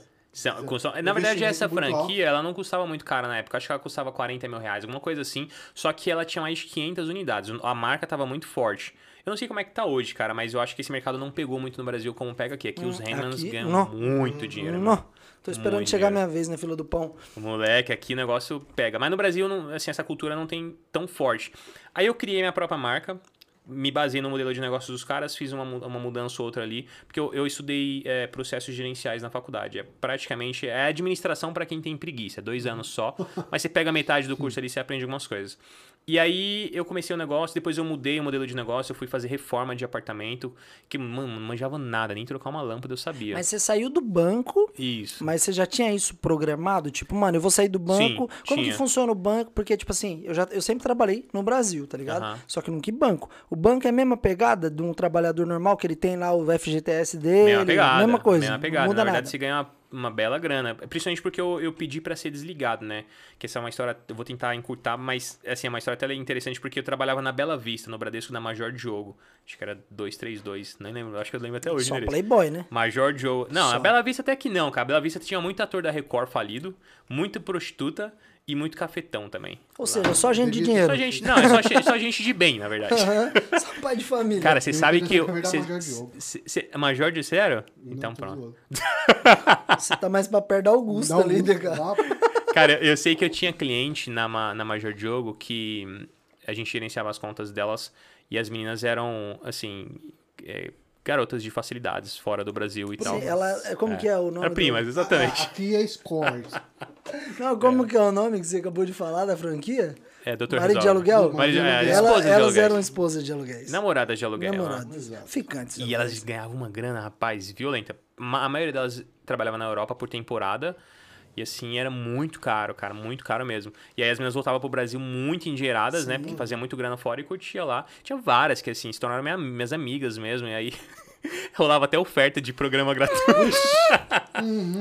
Pai, para! Kika, deixar registrado aqui, eu nunca cedi. Nunca cedi, hein? Eu sempre fui um homem forte. Sempre. Sempre fui um Mas homem a- forte. até que voltando nesse, nesse negócio aí, lá na Itália tem muito. Eu vou dizer que tem muito. Tem né, muito, cara. Tem muito. Tráfico de mulheres, né, cara? Assim, na verdade, é é uma vida bem triste, sabe, cara? A gente faz piada assim, brinca, mas é uma vida desgraçada que Claro essas que é, meninas me levam. tá. A Jess falou É. que ela, ela, ela morou na Austrália. Ela morou na Austrália por um ano. E Aham. aí uma amiga dela mora num país bem, bem, bem, bem lascado lá. Não lembro qual que é o país, não. E aí ela falou que a amiga dela chamou ela pra conhecer os pais da amiga dela. Só que a Jess, ela é branquinha do olho, de olho claro, tá Aham. ligado? Eu falo que é azul, porque o verde dela é quase azul, tá ligado? É-. E aí ela falou que ia. Até que as amigas dela falaram assim, mano, não vai não. Não vai não, Caramba. porque esse país aí, se você encostar lá, primeiro que você vai ser muito vista, porque ela é alta e branquela, do cabelo Chama preto. atenção. Mano, ela falou pros caras catar, encostar uma van e jogar você dentro, é um dois, mano. E ela, Cara, ela desistiu, mano. Ela não foi, Isso é velho. bizarro, né, na verdade. parar E a gente pensar. acha que é coisa de filme, mas existe é, essa é. parada, velho. Existe. é. Existe, mano. Imagina você tá andando, alguém catar e fazer um bagulho. Deus me livre, velho. Cara, eu vejo assim várias histórias de meninas que às vezes vêm de famílias muito humildes e às vezes aparece um, um agente, um assessor. Não, porque eu vou te dar emprego, vai ser muito bom pra você. Eu acho que no fundo as famílias até têm uma leve ideia do que, que se trata, mas eles. A pobreza, né, cega a pessoa e, e faz ela de repente até aceitar e tal. Aí vão, as meninas chegam lá, descobrem o que, que é, e às vezes elas acabam sendo viciadas naquele tipo de, de lifestyle, porque elas entram no negócio, começam a fazer, aí começa a rolar dinheiro. Mas você acha que não tem escrava, possibilidade cara. de sair desse bagulho? Eu acho que sim, eu acho que tem. Eu conheço várias ex-prostitutas, ex... eu conheço até ex-travesti, cara. Eu já participei de várias missões de igreja no Brasil e a gente fazia trabalho com galera que às vezes era, era ex- ex-travesti, né? Uhum. Então eu acredito que sim, que tem, que tem possibilidade, inclusive, de, de sair. O problema é que o dinheiro fascina, né, irmão? Sim. E quando você ganha dinheiro, você não quer retroceder mais. É muito complicado.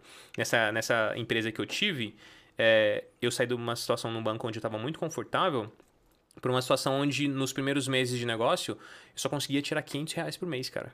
Uau. Aí você imagina como é que tava a minha, minha saúde mental, assim. Podia- Não tinha grana, tá ligado? Porque você saiu de uma patente lá em Ah. cima, onde você tinha uma estabilidade financeira, Exatamente. você tinha a sua hora certinha, você trabalhava bonitinho, Uhum. tudo pomposinho.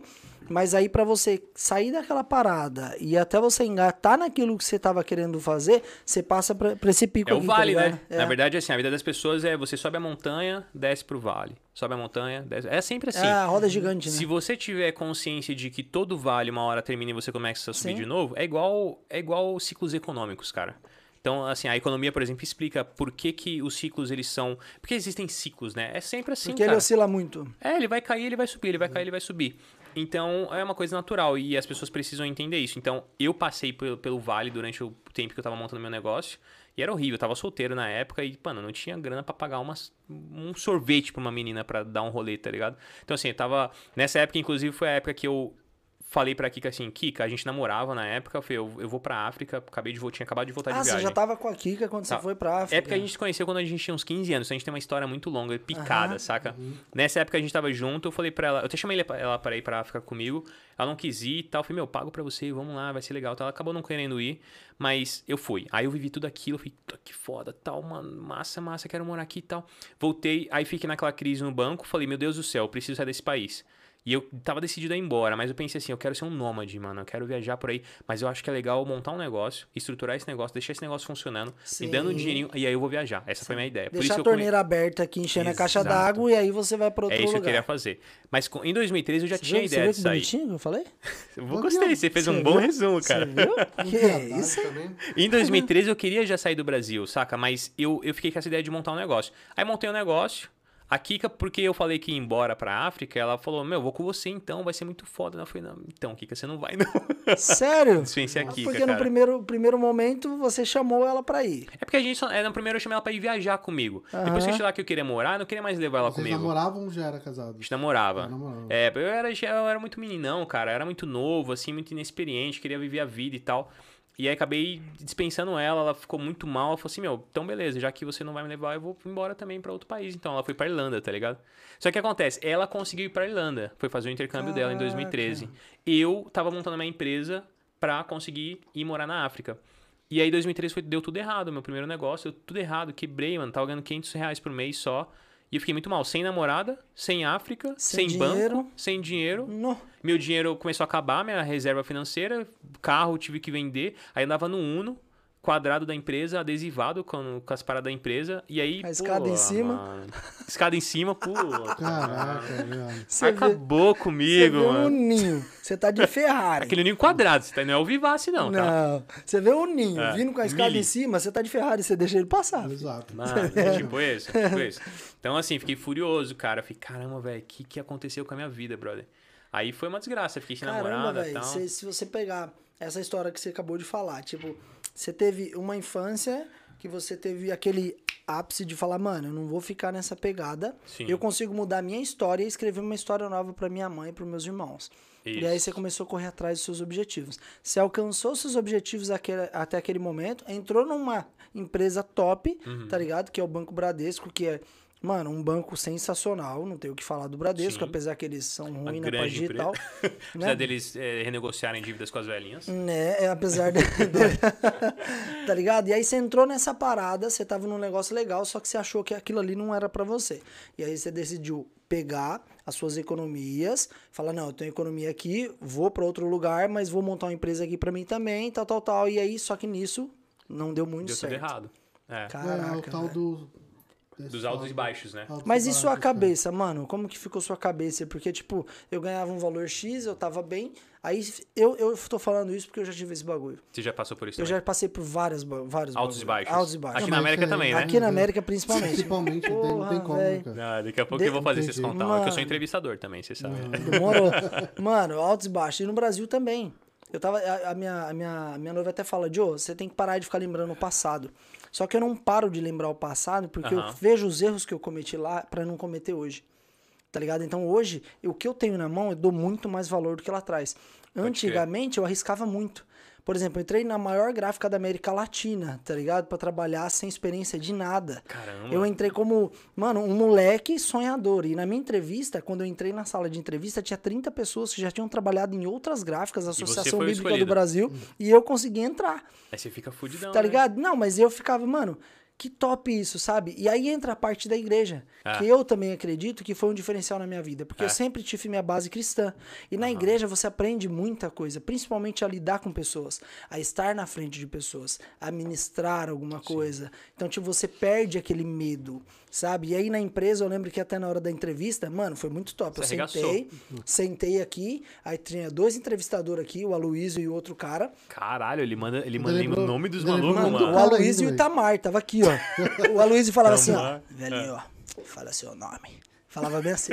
é, e aí tinha um gerente fodão ali me olhando, porque a empresa, tipo assim, você tava conversando aqui, aí você tinha que ficar aqui ou aqui, ó. Aham. Porque ele tava olhando pra você e vendo como que você Sua se postura, portava. claro, Mano, sim. eu lembro que no final da entrevista o Aloysio falou assim pra mim, velho, ó, vamos parar por aqui, que senão daqui a pouco a gente coloca uma churrasqueira aqui e faz um churrasco. Caramba, aí você conquistou o mundo, Mano, foi muito Você já top. sabia que o emprego era seu. Foi muito top, foi muito. Então, tem esses diferenciais, tá ligado? Você tem sua base cristã, isso Ah. A te igreja ajudou. muito, cara. A igreja tem esse papel de construir cidadãos, né? Eu cidadãos. diria isso aí, cara. E tipo assim, de encorajar você, tá ligado? Se você acha que você não é capaz, você tem que entender que, tipo assim, é seu sonho, você não é capaz. Mas É. o Deus que tá contigo, ele te Exato. capacita pra isso. Isso aí foi a diferença na minha vida, Tá cara. É é Deus. Eu acho que assim, a minha crença em Deus, eu tenho vários ateus que me seguem, são meus seguidores. Aham. Mas os caras me respeitam muito, porque eu tô sempre falando, Deus, Deus te abençoe, não sei o que lá. Eu, eu falo sempre, porque é parte de mim, cara. É minha essência, nada muda, entendeu? Eu não sou mais a Assembleia de Deus do Ministério do Belém,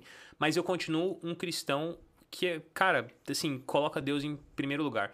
Então, desde aquela época que eu chorei e culpei Deus, de lá pra cá, eu fiz as pazes com Deus naquela mesma noite, eu nunca mais tive problema com Deus. Nunca tive uma crise, cara, de fé, de... eh, Nunca, cara, nunca, assim, sempre foi muito claro pra mim. Então, nos momentos que eu vivi de dificuldade na minha vida, Pra mim era muito claro que era um momento que Deus tinha um controle de tudo, porque a minha oração, eu aprendi isso em algum culto que eu assisti, mas foi sempre assim, ó. Deus, eu não tô te pedindo pra fazer isso por mim, mas me dá a estratégia de como descobrir como eu consigo chegar nesse objetivo aqui, ó. Me capacita pra eu fazer. Então eu não sou aquele crente comunista, tá ligado? Sim. Ah, dá aqui pra mim que eu, Sim. não, eu quero aprender a fazer, cara, só me dá sabedoria. É isso que eu peço pra Deus. Então eu tinha muita consciência de que as coisas mudariam, mas mano, é foda você passar pelo vale É. e ter certeza que a montanha um dia vai chegar e você vai chegar no topo dela. Principalmente, Você fica muito mal, mano, tá principalmente na situação que você tava, que você tava no banco, Exatamente. E aí, não sei se você, você já ouviu essa história. Tipo assim, existem vales que Deus ele te coloca e você já entra vitorioso, porque Uhum. você entra pra ser provado, mas você já tá provado por esse, por É. ele. Mas existem vales que você se coloca no vale. Existem situações difíceis que você É se coloca na situação difícil. E aí Deus não tem nada a ver com isso, mano. porque crer. você se colocou nesse bagulho, tá ligado? Segura o teu BO, né? Segura o teu BO. Então eu não sei se essa é a pergunta, tá ligado? Na hora que você chegou nesse vale, você olhou e falou, mano, pô, eu que me coloquei nessa Uhum. situação. Porque querendo ou não, você que saiu do banco. Foi minha- você fui consciente, foi, né? Tá ligado? Você foi consciente. Aí você falou, mano, e aí?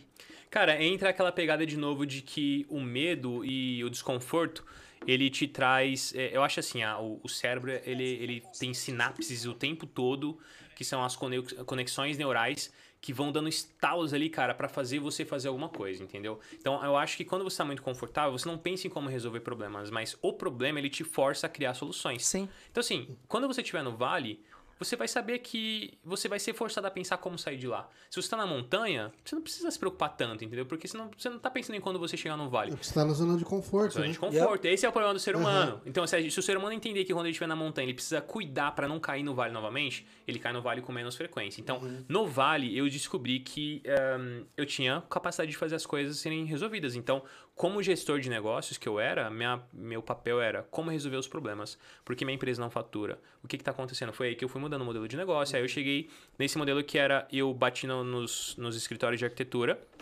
sentava na mesa, tinha como você tem, se for a parada da igreja, o poder da comunicação. Sim.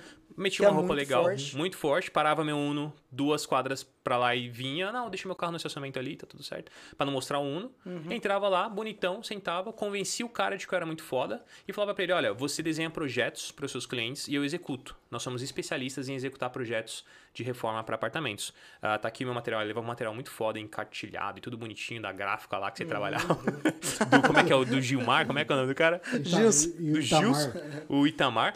Então, eu mostrava pros caras, e os caras falavam, porra, esse cara aqui pode resolver meu problema, porque eu não quero ter o problema de gerenciar uma obra. Sim. Aí os caras começaram a me dar obra. E aí eu comecei a chamar os meus tios lá atrás, que eu tinha pensado neles. Vamos lá, vamos fazer essa obra aqui. Aí eu comecei a entender como é que funcionava. Fiz alguns cursos no, no Senac, no Senai e tal. E comecei a gerenciar os projetos de obra. Então pegava as plantas, tive que aprender a ler planta, fiz curso e tal. E passava pra galera, você vai fazer isso, isso, isso, isso, isso, isso. E eles executavam, executavam e eu gerenciava. Depois eu chamei um outro brother meu do banco, é, é, que faz negócio comigo até hoje, inclusive, pra entrar no negócio. Ele também veio, saiu, e já tinha saído do banco, na verdade, mas veio trabalhar comigo. E aí as coisas começaram a dar certo, cara. Aí começou a fluir, fluir, Entrou fluir. naquele período que você passou aquele momento de dificuldade, que você viu que tava tá indo a pique, só que aí você se aperfeiçoou naquilo que você tinha colocado que ia dar Exato. certo. Você usou aquilo que você sabe que você era bom, que era o poder da persuasão, de trocar Perfeito. uma ideia, de falar, olha, você tem esse problema aqui, eu vou resolver ele pra você. Uhum. Você entende? Você sabe fazer o material? Eu sei catar e instalar, tá ligado? Exato. E aí você pegou aquilo, você ganhou a confiança do cara e chamou geral, que você sabia que sabia fazer o trabalho e já agregou. E, E organizei. E aí certo. comecei a ser responsável pelo sustento de várias famílias, o negócio cresceu. Fomos nos dando muito bem. Kika voltou da Irlanda, porque eu liguei pra ela e falei, meu, quando eu tava. Assim, mas é legal que a Kika não voltou quando eu tava bem, ela voltou quando eu tava fudido. Porque eu falei pra ela, meu, eu tô muito fudido. E é o seguinte, eu tô um, eu tô, tenho um Uno e tô ganhando 500 reais por mês.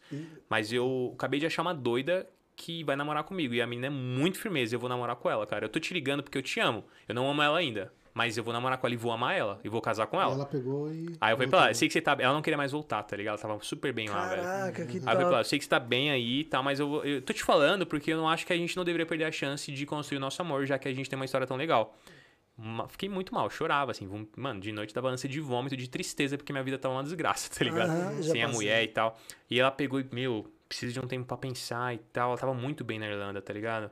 A Kika estaria na Irlanda até hoje, se não fosse eu.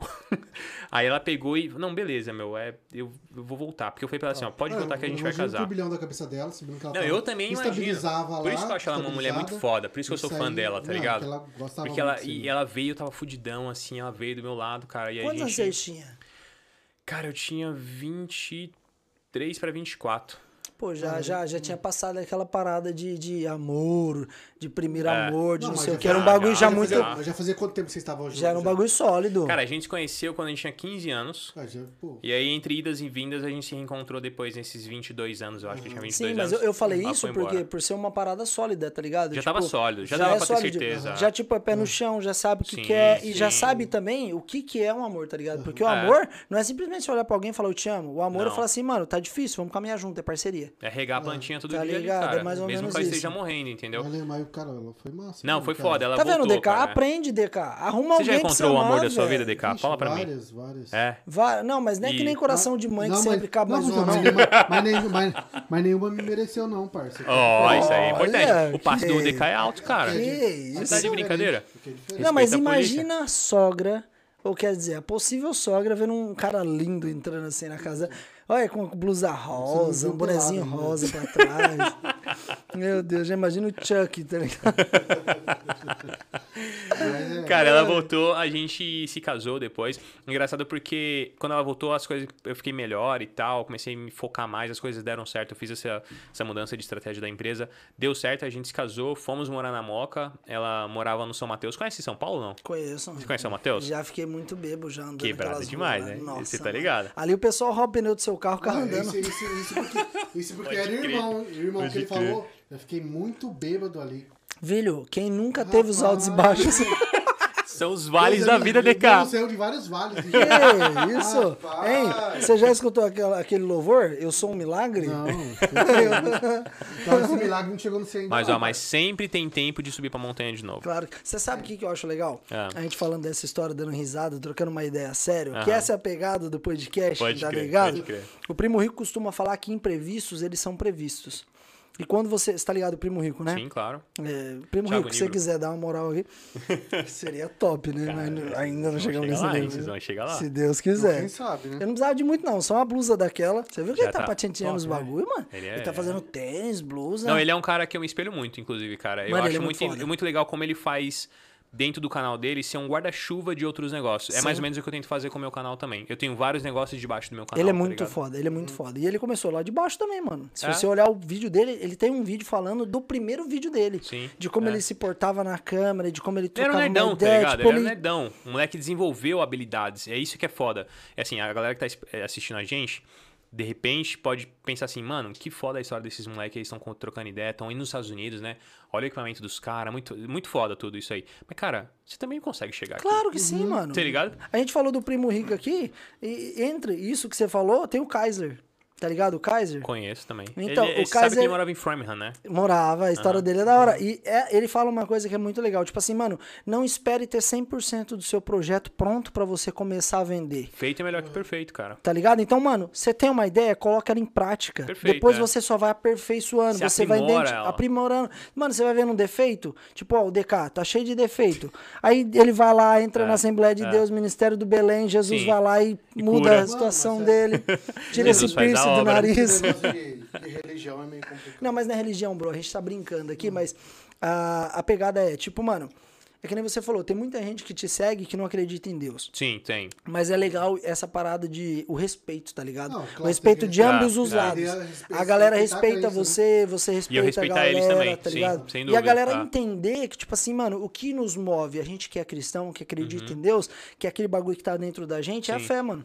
E a fé Uhum. em quem? A fé em Deus. É saber aquela fala que eu falei pra você que, mano, tem momento que você sabe que você tá fraco, que você, É. mano, eu não consigo mais, mas você consegue se levantar de pé porque você sabe que tem alguém te pegando pela mão e te colocando Sim. de pé. Não é você que tá se colocando de pé, é alguém que tá te colocando de pé. Cara, você sabe, ligado? se- assim, ó, alguns chamam de Deus, outras pessoas talvez vão chamar de força maior, algumas pessoas vão chamar de energia interior, algumas pessoas vão chamar de motivação. Cada um usa ali o termo que quiser, né? Nós é, chamamos de Deus, a gente acha Yeah. que essa motivação vem do alto mesmo, mas o que faz a gente ser foda, o Homo sapiens agora, o que é essa nossa espécie aqui, né? A, no- a última versão do.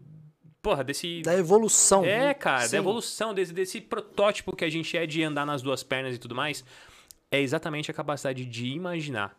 Imaginar é o que faz a O que gente. movimenta, na verdade, gente Exatamente. é a, é a dúvida, irmão. Ó, o homem sapiens, ele tretou muito com o Neandertal, que foi a espécie que é, brigou com ele para ver quem seria ali a, a, prima, a- que seria a primeira espécie, né? First, quem, quem yeah. seria de fato a espécie que daria continuidade, né?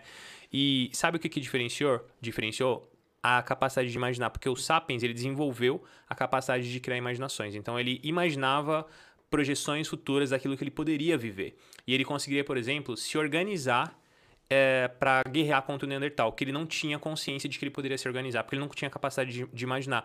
Ele não se imaginava ganhando uma briga com os Sapiens, por exemplo. Ele precisava tretar, jogar pedra e pau para achar que ia dar certo. O Sapiens não, ele fazia estratégia. Já Você tem aquela ali, previsão. Exatamente, você vai por aí, você vai por aqui, eu vou ficar aqui, vocês vão fazer isso e vai dar certo. E aí os caras conseguiram. E a, a gente hoje, pra gente ter sucesso, a gente precisa imaginar.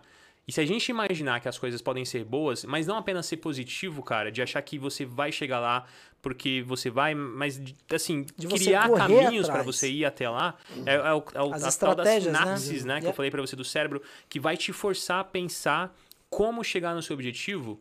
Bicho, a gente pode chegar lá, tá ligado? Todo mundo vai conseguir? Não, cara. Estatisticamente, poucas pessoas atingem um sucesso de um primo rico da vida, por É a exemplo. questão da tentativa.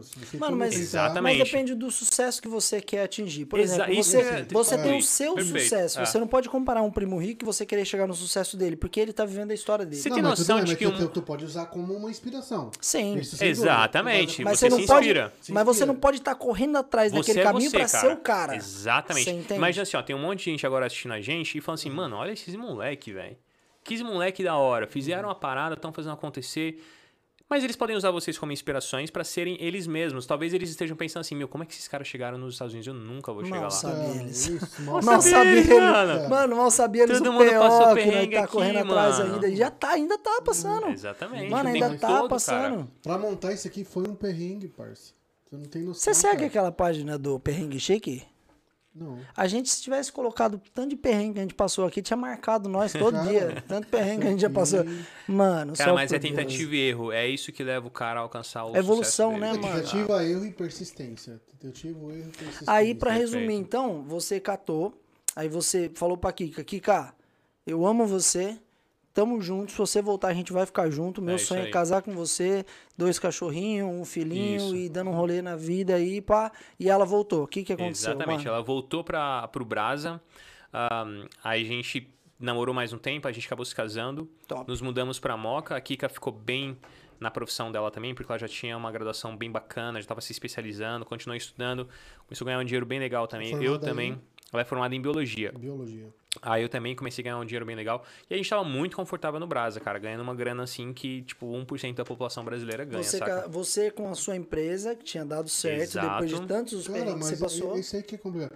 Se você tem uma estabilidade no Aham. Brasil, cara, tu largar tudo e mudar pra outro, outro país, Aí entra aquela coisa do desconforto, cara. Você. O maior problema do brasileiro hoje é a falta de dinheiro, porque vamos dizer aí que 95% da população lá vive o que os Estados Unidos considera abaixo da linha da pobreza, né, para os padrões daqui. E o maior problema das pessoas hoje é- lá é que elas não têm dinheiro para terem é é, existe uma coisa que você estuda na faculdade que chama pirâmide de Maslow. Ela fala o seguinte: essa pirâmide ela tem as necessidades que você precisa, que são as necessidades básicas, são as fisiológicas. Você precisa comer, é, você precisa ter um teto para dormir, você precisa ter um mínimo de conforto necessário para você sobreviver, dignidade humana, e você vai subindo. Porque à medida que você vai atingindo essa pirâmide, você vai passando para necessidades sociais, Sim. você precisa ser aceito por um grupo, você precisa estar no carro XYZ, usar a marca X, e aí você vai crescendo, crescendo, crescendo, até que o topo dela é poder. O cara que, tipo, quer ser presidente do Brasil, saca? Não, o Donald Trump, por exemplo, ele tem tudo que ele quiser, mas ele quer mais, porque ele agora ele quer o, o estado máximo de poder. E aí, no Brasil, quando você consegue o dinheiro que é a necessidade fisiológica, social, ele já, já pega ali uma boa parte, você começa a pensar o seguinte: e agora, o que, que eu quero?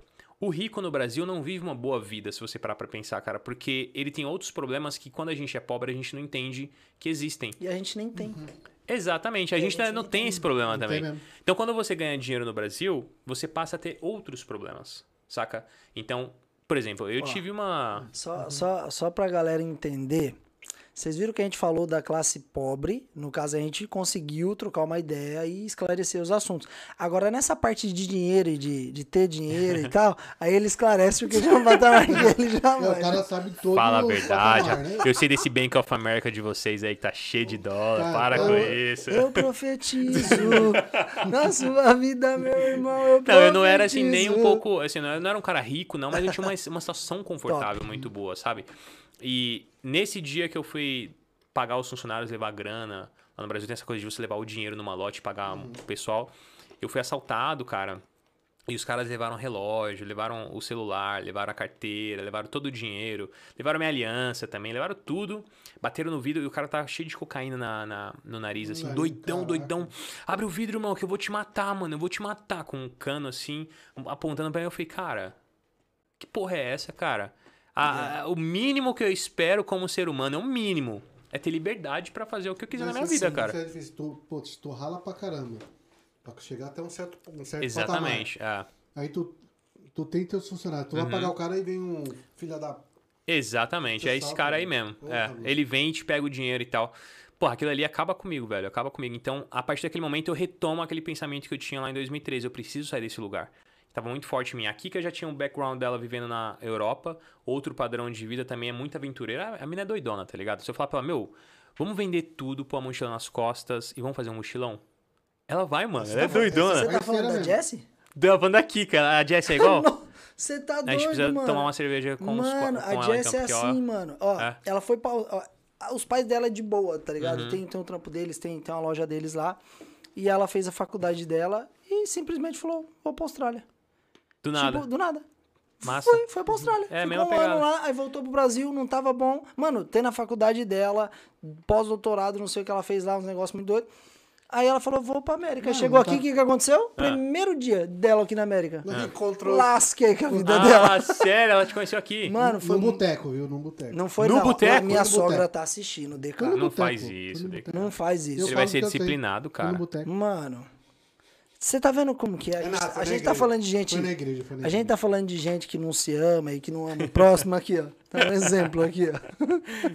Não Mas, é- acredito. mas a Jess é a mesma pegada. Eu acho Isso é muito legal bom, isso. né, cara? Eu acho legal, sabe por quê? Porque você não se prende, bro. Se você. É. Claro, vai chegar uma hora na nossa vida que a gente vai falar: não, beleza, eu já conquistei aquilo que eu queria, eu tô legal, agora vai ser a hora que eu quero ter meu filho, vou dar uma sossegada. Vai chegar esse momento, tá ligado? É. Mas até esse momento chegar, é legal você encontrar alguém que tenha a mesma, A mesma pegada, que pegada, a sua. é. Tipo, mano, qualquer hora a gente vai pra outro lado. Pode crer. Entendeu? Vamos pegar, vamos Isso juntar é muito massa, É né, muito cara? top, velho. Assim, o bom da Kika é que ela veio de uma infância também pobre. Os pais também foram separados. Então ela vem das mesmas dificuldades que eu.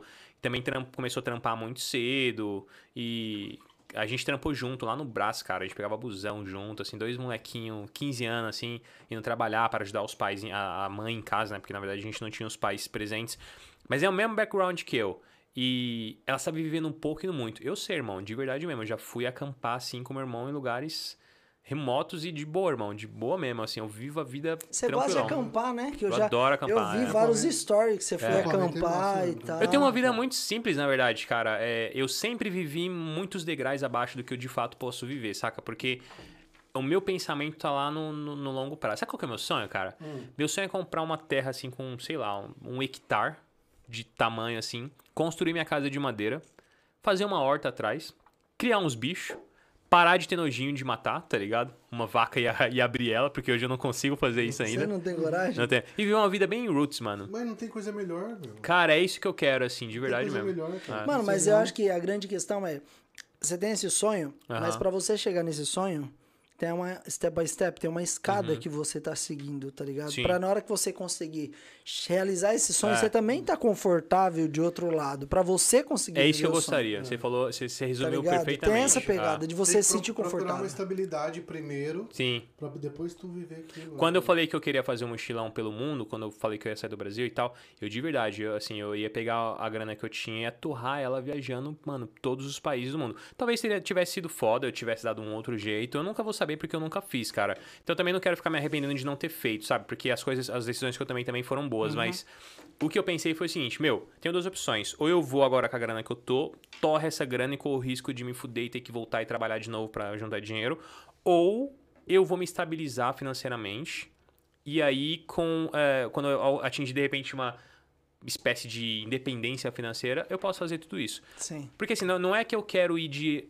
de, de primeira classe, por exemplo. Não é que eu quero andar de helicóptero, não é que eu quero andar de barco, cara, ter um barco, nada disso. Eu quero fazer as mesmas coisas, mano. Eu quero passar os venenos, eu quero botar o mochilão nas costas, viajar, mas sabendo que o dia que eu cansar, eu tenho a terrinha lá tá com as boa. vaquinhas Tá lá pra ir boa, morar, tá ligado? Você tá de boa. É, tipo, isso que eu queria fazer. Eu não quero ficar na corrida dos ratos. Eu acho que nos Estados Unidos, mano, todo mundo tá na corrida dos ratos, saca? Fica naquela rodinha girando assim, ó, correndo atrás de uma coisa que nunca acaba. Porque eu não sei se vocês percebem isso ou se vocês já foram picados pelo dólar aqui. Mas todo mundo aqui, mano, é só grana, grana. Mano, grana, eu queria grana. ser picado pela nota de 100, velho. Todo dia. Pelo Benjamin. Benjamin. Mas É, a- cara. a, questão é o seguinte, se tu se tu é sozinho, solteiro, ou te- tem uma namorada, é totalmente diferente de casais, cara. É. É diferente de casais. Depende, se o casal for na mesma pegada, Sim, sim, mas é aquele negócio. Se tu juntar força, meu, vai longe. vai. Tu vai longe.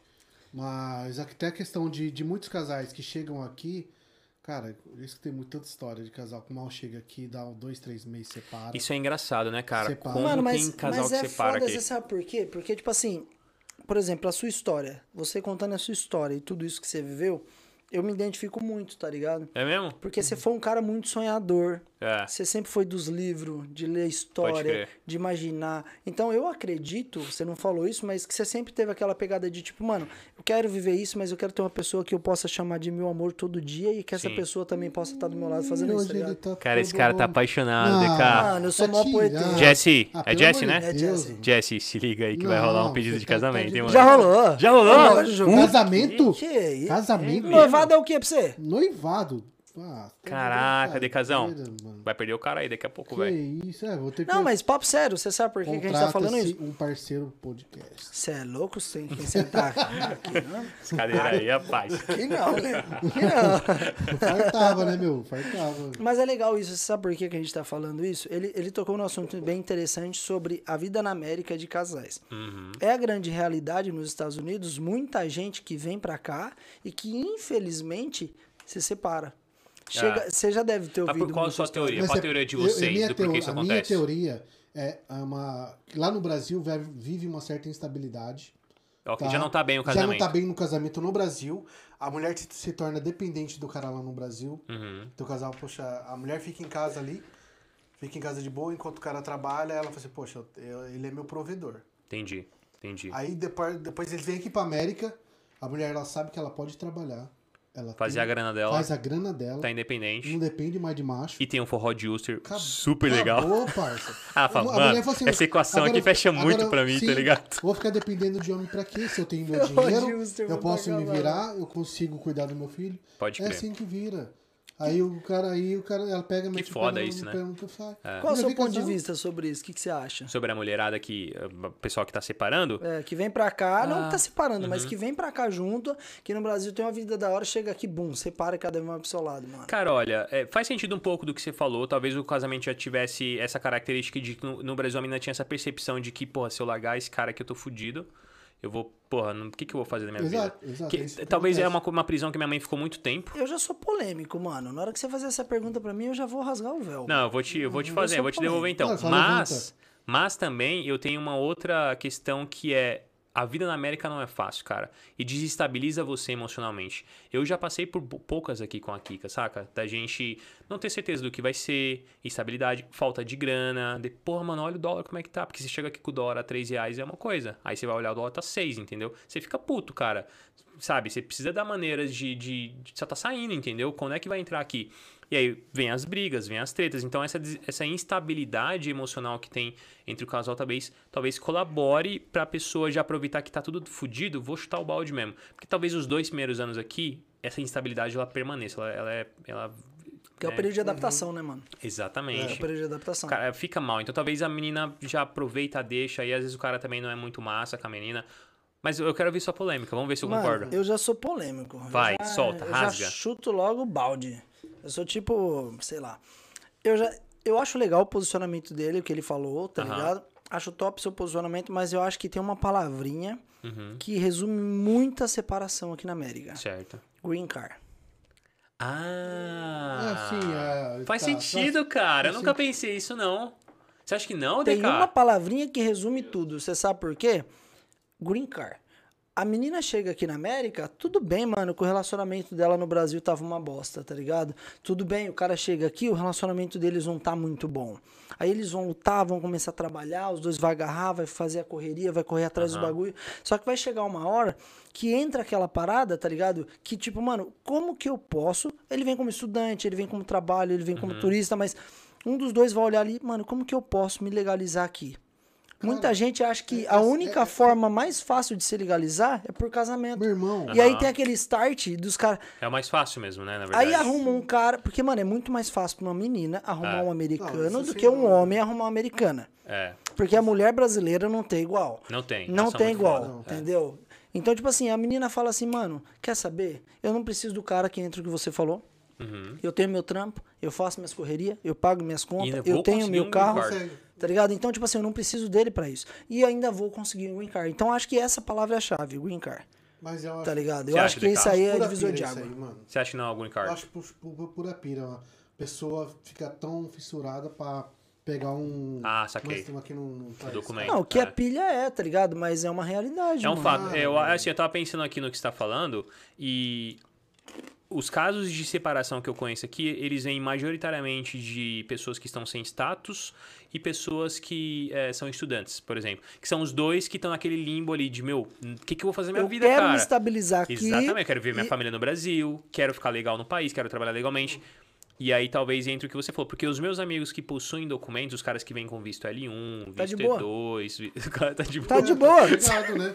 Cara, Tá de tá boa. uma coisa que eu não tinha pensado. Mas Mas, é. juntando a teoria de vocês dois, talvez seja aí a- uma É, resposta. É, cara, isso aí é o que acontece. Temos uma tese de mestrado aqui, Acontece. pessoal. Tá vendo que bonitinho? Aqui a Vamos- gente, a gente não é só trocação de ideia, não. Aqui é Aqui cultura. é cultura também, né? Aqui é você cultura. vai saber, antes de você che- chegar na América, que você tem um grande risco de se separar se você quiser um green card, cara. Você que é homem, que é casado, que a sua esposa é muito mais bonita que você e você com essa barriga de chope. Cuidado, parça. Cuidado, se É, você vir de f- com ela pra cá, você pode ter certeza que ela vai olhar aqueles Mas- americanos com dois é, metros de mas- altura, olho azul, e vai falar pra você. Dá uma cuidada Mas- no shape aí, Mas porque aí- senão vai mas- ficar mas difícil. só voltando. ah, Aham. eu Acho que se o casal vem determinado, tem uma cabeça boa, meu irmão, cresce muito rápido. Você tem, você tem razão. Não deveria ser assim, Não né? Como ele tá deveria. falando. É, Mas se, É. se quando o casal ele é instável, ele é estável, um se ajuda o outro, o cara trabalha, a mano. mulher trabalha, o crescimento não tem É. é muito rápido. Quando é amor verdadeiro, né? Eu acho que não, Sim, não deveria não rolar esse tipo de coisa. Porque quando é amor mesmo, cara, porra, você tá bem no green card e sem o green card, entendeu? A verdade é essa, cara. Eu, a gente aplicou pro green card agora, eu e minha esposa, Aham. né? A gente aplicou pro visto EB2 ah, NW. O que, que seria esse N, N- Chama N- National Interest Waiver. É, a gente tá dizendo pro país. Repete o que ele falou? National. Não, porque eu tô Não, uma repete. enrolada. E- é N, O segredo é você tomar duas cervejas e aí você dá uma enrolada na língua. Você é sabe? estudante também, você já tem três anos de escola aí, você sabe falar isso que ele falou, eu repete. não entendi mais. Que National Interest Ah, não, Waiver. assim, National tudo bem. Não, não, não, não, tem, tem, tem o sobrenome quer que no eu meio. uma, quer que eu pegue uma cerveja? Não, tem o sobrenome no meio. É? National? Interest Waiver. Ah, National Interstate. Tá, tá, tá bem, tá? Eu vou dar 95 pra Interstable. você. Se a professora dele já fala assim, ó, Não, deu 95 ainda, parça. eu sou professora. 95. A gente aplicou pra esse visto porque, cara, a gente tava num, num momento que não fazia mais sentido a gente ficar aqui, saca? Porque o meu canal, ele me deu uma exposição muito legal. E eu não tinha nem Instagram. Eh, Na verdade, eu tinha um Instagram, mas eu nem usava ele desde 2012, ma- mais ou menos. Então, eu não gosto de redes sociais, pra ser bem sincero, cara. Eu não gosto dessa exposição que eu tenho e, e- e tudo mais, assim. Na verdade, se eu... Cara, é- é- eu não quero ser ingrato com tudo que eu tenho das redes sociais, mas eu gostaria de não depender mais das redes sociais. Hoje eu dependo porque eu tirei. Eu coloquei todos os meus esforços, as minhas energias financeiras no meu negócio, saca? Que está envolvido com o meu canal, né? Entendemos então. você sabe bem, você sabe bem aqui. Então, assim, precisa dar certo. Ou vai ou vai, entendeu? Vai, não tem sim. outra, outro jeito. Mas. ah, eu perdi porque eu tava falando isso mesmo. Ah, não, é por causa do National Interest Waiver, ok. Aí a gente tava aqui com o visto F1. E aí, voltar pro Brasil, cara, é uma opção, mas não é uma opção que a gente quer. Saca? Eu não quero voltar pro Brasil, embora eu tenha planos de comprar um- o, sítio que eu falei pra vocês lá no sul de Minas ou no sul do país, não sei. Mas, porra, aí você começa a olhar as coisas lá e você fala, ah, mano, esse país não vai dar jeito, saca? E aí eu começo a pensar isso aí. Então, eu, eu falei pra Kika, Kika, vamos, vamos ficar aqui mais um tempo? Vamos, vamos estabelecer raízes aqui? E aí a gente decidiu aplicar para esse visto que o, ele tem uma coisa que é legal, que é, antes dele ser aprovado, eles já te dão uma autorização de trabalho. Permit work. É, exatamente. Você pode trabalhar antes mesmo dele ser aprovado. Então, de último caso, a gente já- ela tá reali- realizando um sonho muito grande dela, que é trabalhar na área dela. E eu posso fazer grana em dólar, agora eu posso trabalhar aqui Esse legalmente e visto tal. que ela aplicou é pela especialidade que ela tem? Exatamente, que ela tem? exatamente. Ele, é, ele- esse visto ele significa de forma muito resumida que você está dizendo ao governo americano o seguinte: olha, é muito legal que vocês nos deem uma autorização de trabalho aqui, a nossa residência permanente, porque as habilidades que eu tenho são de interesse nacional. Top. O seu país vai se beneficiar com a minha presença Aí aqui. tu- é aquele negócio que você tem que. ela- Vocês têm que provar, no caso Aham. dela, que o teu. tua faculdade lá no Brasil vale aqui. Como que Uhum. É, dentre vários outros requisitos, né? A gente tem que fazer o Academic Evaluation, a gente tem que dizer para o governo ah, ao que equivale a formação que ela tem no Brasil. E é legal porque existe uma regra, não sei, não lembro exatamente qual é, mas eu acho que a cada três anos de experiência que você tem no Brasil, isso equivale a um ano acadêmico aqui nos Estados Unidos. Posso estar falando bobagem, não confiem 100% no que eu estou dizendo, mas tem uma, uma pegada assim. Isso é legal você fazer. Então isso dá um boost ainda mai, maior no seu, no seu no seu currículo. E aí foi legal porque ela já começou a trabalhar na área dela, tá trabalhando na, num laboratório, é o que ela gosta de fazer e tal. Eu uh, também tô trabalhando numa law firm agora, que inclusive é o escritório que aplicou pro uhum. visto que eu apliquei também, eu trabalho na área comercial com eles. E isso é legal, porque de último caso, de último caso, a gente está tendo uma experiência profissional aqui nos Estados Unidos que a gente vai levar no Essa nosso parte currículo. do visto que ela aplicou, Uhum. esse visto de trabalho, é sobre a especialidade que ela fez o curso no Brasil e ela é formada, ou esse visto ele consegue também pegar para outras especialidades? Ele pega várias especialidades. Na verdade, ele tem alguns requisitos que várias especialidades podem se encaixar. Na verdade, gente de praticamente todas as áreas. O que muda é a defesa que você faz de como aquele profissional pode trazer algum é, benefício de interesse nacional aqui. Então, a gente tem gente de, da área de TI, administração, marketing, biologia, medicina, odontologia, praticamente tudo, cara. O, o importante é como a gente faz a petição, como, como que os advogados vão montar essa petição para defender a importância é, do- da, sua, da, da- da su- da sua posição, né, da sua presença aqui nos Estados Unidos. E isso é caracterizado como. Se a gente tem lá o, é, dentro das subcategorias o Advanced Degree, que é um profissional com formação de grau avançado, então, é, ou equivalente, que é uma graduação mais cinco anos de experiência, ou ah, o Exceptional Ability, que é uma habilidade excepcional. Se você é um profissional acima da média do mercado, e existem várias formas de você provar isso, também você é elegível para esse visto.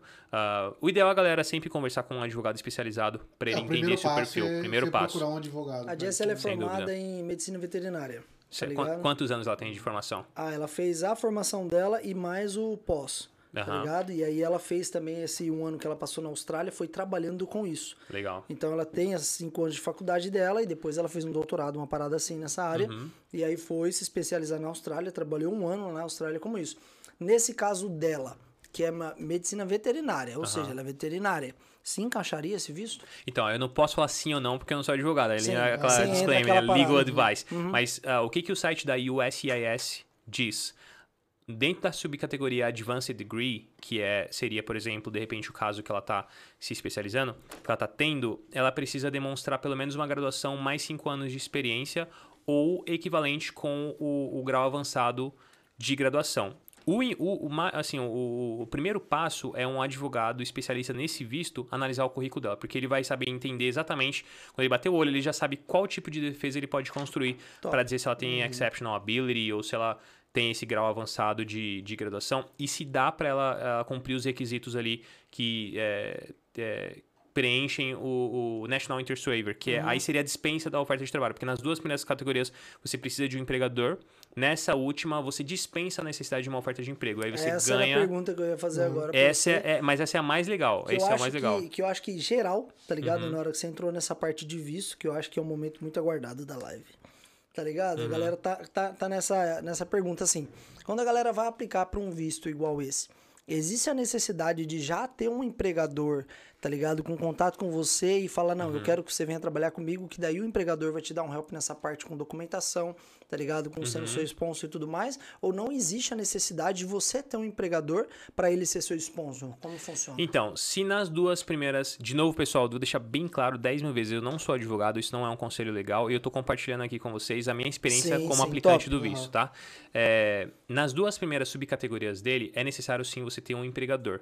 Porém, no National Interest Waiver, existe alguns, alguns requisitos ali que se você também cumprir, se você demonstrar que a sua presença aqui é de interesse nacional, que você vai trazer um benefício Você vai agregar. se você agregar ali, cara, com a sua presença aqui, isso vai de fato ajudar o, o- o país de alguma forma, tem, tem, tem mérito substancial a sua presença aqui, a gente consegue, ah, os advogados, no caso, que vão montar a petição, conseguem fazer a defesa pedindo a isenção dessa necessidade de, de oferta de emprego. E foi exatamente nessa subcategoria que a Kika se, Se encaixou. A gente conversou com três advogados, todos eles foram unânimes em dizer que o perfil dela, é, sim, preenchia os requisitos básicos, e a gente escolheu a D4U, que foi a empresa que fez o meu processo, em que inclusive é a empresa que eu trabalho hoje. Ah, então a gente fez essa aplicação porque para a gente é interessante ter o documento de trabalho, pelo menos temporário, porque a gente já consegue monetizar nossa presença nos Estados Unidos em dólar. Legal. E aí fica muito mais tranquilo. E assim, a gente obviamente tem planos B, né? Porque, como qualquer processo imigratório, Sim. cara, pode ser negado, a gente tem plena consciência disso. Tá tudo certo se acontecer. Mas nesse período que a gente tá aqui esperando, cara, a gente tá bem tranquilão, porque a gente tem autorização. Como que é o nome da empresa? Como que é o nome da É empresa? D for you. D for You. D for Referen- you. referente é. ao idioma, Tu Peraí, veio? deixa, já? deixa eu fazer uma parada aqui, irmãozinho. Ele vai pedir um Vai, patrocínio aqui, mano. Eu vou tentar ganhar dinheiro. Não, mas ele falando em português eu não vou entender nada. Z for you, claro que consegue. é, Eu vi vários. É, guys, look me. Tá, pronto. Look me. Help me. Não, mas deixa eu falar uma coisa boa pra vocês. É um escritório ah, feito por imigrantes brasileiros, Eu cara. assisti que vários massa. stories que você postou e tal, falando então eles disso, eu acho bem português. legal. Resumindo, de For You, essa é uma boa oportunidade da gente fazer uma parceria que pode se tornar um casamento. Patrocina Paga nós, de For You. podcast. Chama. Vou conversar com a Chama. For You lá. Faz a ponte, faz a ponte. Mas é legal, você sabia? Porque eu acho interessante esse assunto, porque é que nem a gente falou no começo e a gente conversou até por mensagem sobre isso. Aham. Esse podcast é uma parada que a gente vai trocar uma ideia, vai dar risada, Sim. mas muitas informações vão servir pra galera que tá no Brasil e que tem interesse de montar um processo para vir como estudante, para vir como turista e também da galera que já tá aqui. Sim. De repente, como turista que não quer deixar o visto estourar e que quer, de Exatamente, cara. repente, se encaixar em alguma coisa e a D4U pode ajudar você. Então, galerinha, vai lá. É, mas aí o pessoal lá no Brasil consegue esse acesso com a D4U aqui? Como Consegue perfeitamente. como Na verdade, fazem? você pode fazer o- a aplicação do Brasil, esperar o processo no Brasil, é o processo consular. Ou você pode, como eu, né? Se você, se você já está nos Estados Unidos e está com seu status legal, você pode também aplicar para o processo daqui. Ah, muita gente está com visto F1 aqui, quer migrar. Muita gente usa o visto F1, na verdade, para sentir o país, conhecer, aprender inglês. E aí o cara se apaixona, né? Vocês sabem que esse lugar aqui ele é apaixonante. Não sei se vocês são apaixonados, mas eu sou, não sei. Eu acho, eu acredito que vocês são, que vocês estão aqui, né? Quanto tempo você tá aqui mesmo? Três anos, mais ou menos. Tá cansado já querendo ir embora, não? Não, né? E você, Só Decazão? há três anos. já. Também Mano, tá querendo ir a embora, minha não? história é meio Em complicada. breve. Uma história breve? meio embaçada. Não, só pra passear. Então tá bom. Apesar um que na- na live com o Diego ele não falou isso não, é que o Diego corrigiu Não, ele. mas um, eu, com certeza. Eu procuro, Ele falou assim na live com o Diego, quando a gente voltar, É. o Diego olhou pra ele e falou, Você gente, pensa em quem- voltar pro Brasa? Com certeza. Não, não pensa em viver a vida inteira Não, aqui. cara. Posso ser sincero com vocês? Eu também não penso em viver a vida inteira aqui, cara. Cara, eu já, falo pra todo, pra todo mundo. Pra mim, não é um, é um país que te dá muita oportunidade Aham. questão de dinheiro. Mas igual ao Brasil, meu amigo.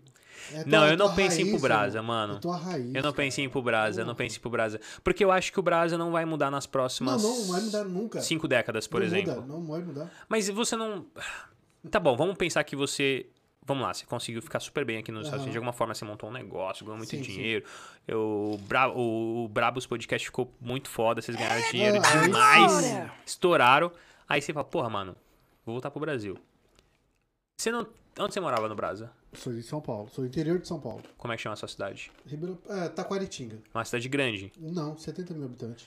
70 mil habitantes. Tem criminalidade lá como tem em São Paulo ou não? Hum, Claro que não. Sou interior. Bem, bem Não, tranquilo. bem tranquilo. Você não fica com medo. É que eu vim numa realidade que é a realidade paulista, cara. Lá é Uhum. mundo cão, entendeu? Aham. Lá você tem que ser muito brabulento mesmo pra você sobreviver, cara. Então, inclusive isso eu acho que cria casca em quem vem pra cá. Eu vejo que a galera que vem das cidades grandes, os caras vêm cascudo mesmo, porque lá você, meu, Não, mas, faca na caveira, Mas entendeu? ali eu conheço toda, toda cidade Faca tem sua bota. quebrada, né, meu? É, tipo Faca isso. bota. Toda cidade Mas tem você não fica com quebrada. medo de. Ah, cara, eu não sei, tem, são tantos problemas que eu, eu, eu considerava quando eu quis sair do Brasil.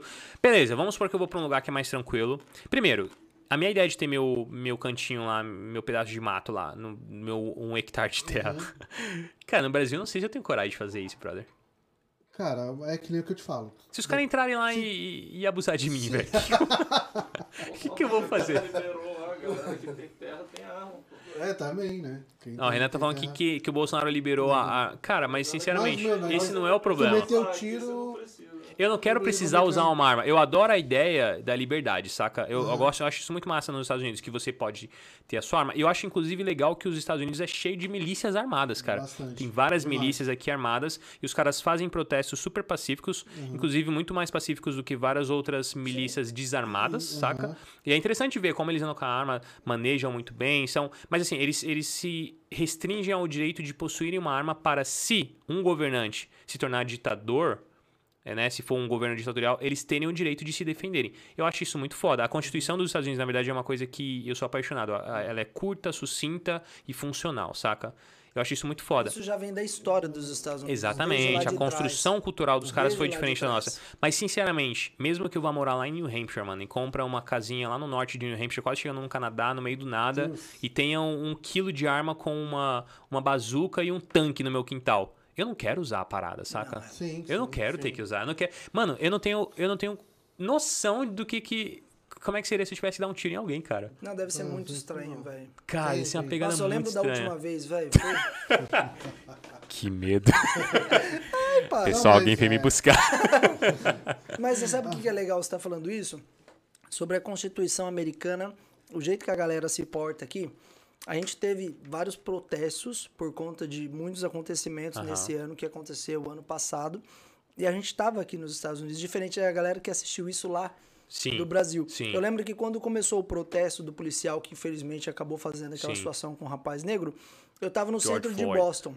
Boston. E aí, mano, e eu sou do tipo, o Oliver, que eu não tô nem aí, eu me meto no meio da multidão, mano. É mesmo? Você é doidão? Mano, eu meto a cara, eu já pego a câmera, já começo a gravar, já vejo o que tá acontecendo. Tipo assim, mano, eu escutei um estrondo aqui, você vai ficar conversando com o DK, eu vou sair pra ver o que aconteceu.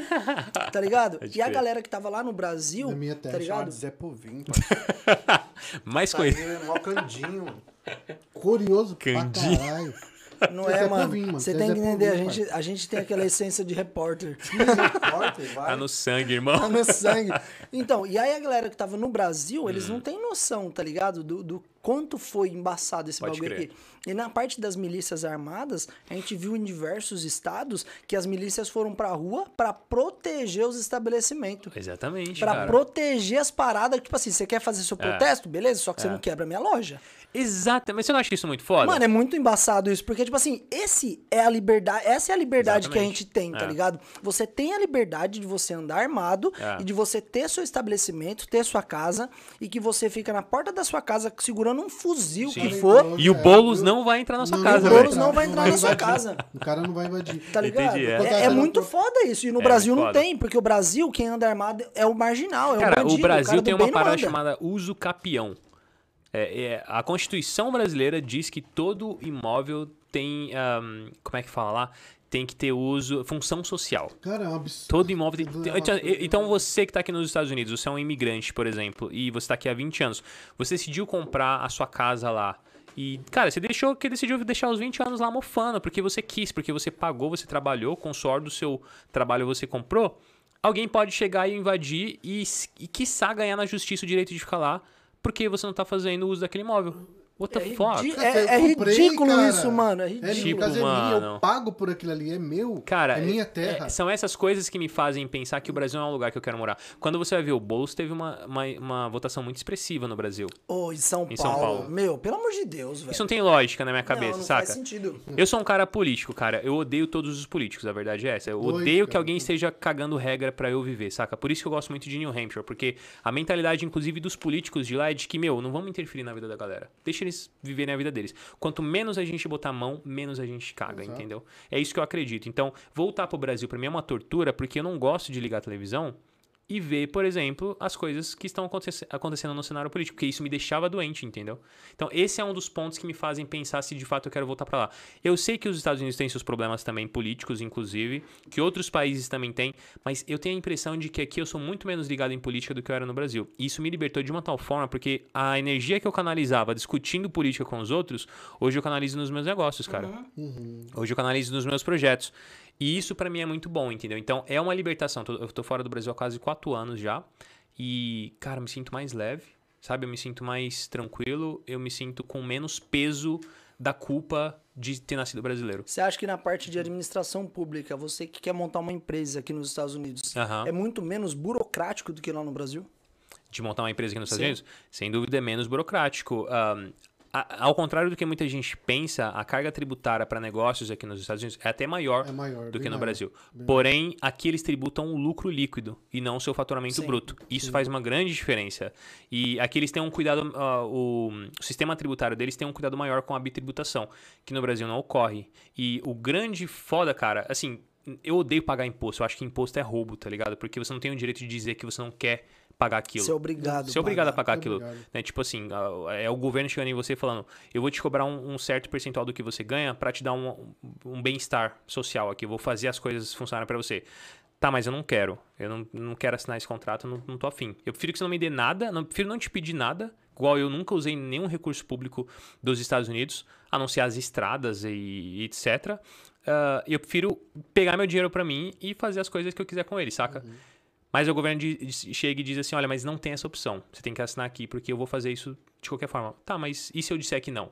Se você disser que não, eu vou te bater. E se eu resistir? Se você resistir, eu vou te matar. E Simples é isso que o assim. governo faz. É isso que o governo faz. Exatamente Caraca. isso que Então, o governo imposto é roubo, saca? E- Esse é um conceito que eu acho que todo mundo deveria ter na cabeça. Imposto é roubo. Agora, entre eh, ser roubado no Brasil e ser roubado aqui, eu escolho ser roubado em um lugar que o bandido é um pouco mais carinhoso comigo, entendeu? Porque, pelo menos aqui, eu tenho a, a possibilidade de, por exemplo, não ter.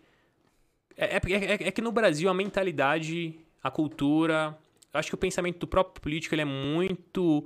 É muito complicado, cara. Eu conheci alguns países de terceiro mundo e eu tenho percebido essa, essa cara- característica em todos eles. Os países que são pobres, eles tendem a criar uma população que é mais emburrecida, porque obviamente as pessoas não têm acesso à cultura, à Pra eles leitura, nada conseguirem disso. manipular. É, eu, E pra eles é muito interessante manter o status quo Sim. manter as pessoas no cabresto, entendeu? Então, assim, aqui parece que não é tão fácil assim, não é tão fácil quanto é no Brasil, um fiscal do governo chegar no seu bar e falar que a altura da sua mesa de bilhar, Exatamente. ela não é adequada e por isso eu vou te mu- multar. Quem deu poder pra esse cara entrar no meu bar e cagar a regra em cima da minha mesa de bilhar, cara? Por que, que eu tenho que te obedecer? Onde que eu concordei com isso, saca? Então, assim, eu tenho um, um ódio muito mortal com o governo, cara. Eu não gosto que esses caras fiquem cagando regra Inter- pra mim. interessante daqui, do, até do comércio, que depende de onde que o teu comércio tá, você tem que seguir aquela a faixa de a fachada Uhum. do, do- da rua, entendeu? Uhum. Então todas tem uma- você tem uma metro uma loja, uma loja de celular, uma loja de roupa e uma farmácia. Uhum. Todas têm que seguir o mesmo A segmento, padronização. a padronização. Uhum. Você não pode colocar só logo de qualquer jeito ali. Sabe qual é o problema, cara? As leis, nem todas são ruins. Eu acho que a maioria das leis que existem, elas são ruins. A grande maioria, esmagadora das leis são ruins. Nem todas as leis são, são ruins. O problema é que no Brasil, ah, os políticos usam da, da máquina de criação de leis para enriquecer. Então, os caras criam burocracias para que quem for passar pela burocracia precise pagar para eles para conseguir pagar, para conseguir passar. É exatamente o que acontecia em Sim. Moçambique, aquele exemplo que eu dei. O guarda de trânsito ele chega e olha pro seu carro, ou então um cara da, da fronteira que olhou pro meu passaporte e falou para mim: é, Olha, é, tá errado aqui, esse número aqui, Mano, isso- esse assunto vai dar o que falar, porque a gente. corrupção. Eu acho. Não, não só na, na, co- na, na corrupção, mas na parte de administração pública, tá ligado? Porque eu acho que assim. A gente tá passando por um período muito foda, tá ligado? Não só na economia, mas na história mundial, em que foi a transição de Donald Trump pra Biden, Sim. tá ligado? Então, tipo assim, são dois governos totalmente diferentes, Uhum. tá ligado? O que, que você tem a dizer pra mim desse governo atual? O que, que você acha que ele é melhor ou não é melhor do que o do o governo Trump? Cara, uma, é, a linhagem do Biden ele é, uma, é uma linhagem mais de centro. As pessoas no Brasil têm a falsa impressão de que ele é um cara de extrema esquerda, o que não é verdade. Se você olha historicamente a, a, a corrente política que ele vem seguindo desde os primórdios Ele, da carreira ele, dele. era- ele foi vice do Barack Obama. Barack Obama. Do Obama, sim, exatamente. Na verdade, o Biden ele é muito mais contido do que o Obama foi. Então, são duas pessoas mais ligadas à esquerda, porém centro-esquerda. Então, o Biden ele tem um perfil muito mais moderado do que era o perfil do Obama. E todo mundo achava que o Obama seria assim uma destruição em massa, da- Massa. das economias, porque ele era muito à esquerda e tal. Não foi. Eu acho que o Biden vai ser menos ainda. O grande problema que se diz ter é que o Biden ele é massa de manobra de outras alas mais radicais da esquerda americana, saca? Cara, eu, eu não gosto de nenhum dos dois, ah, sabe? Mas eu sempre tenho mais medo daquele que tira mais as minhas liberdades.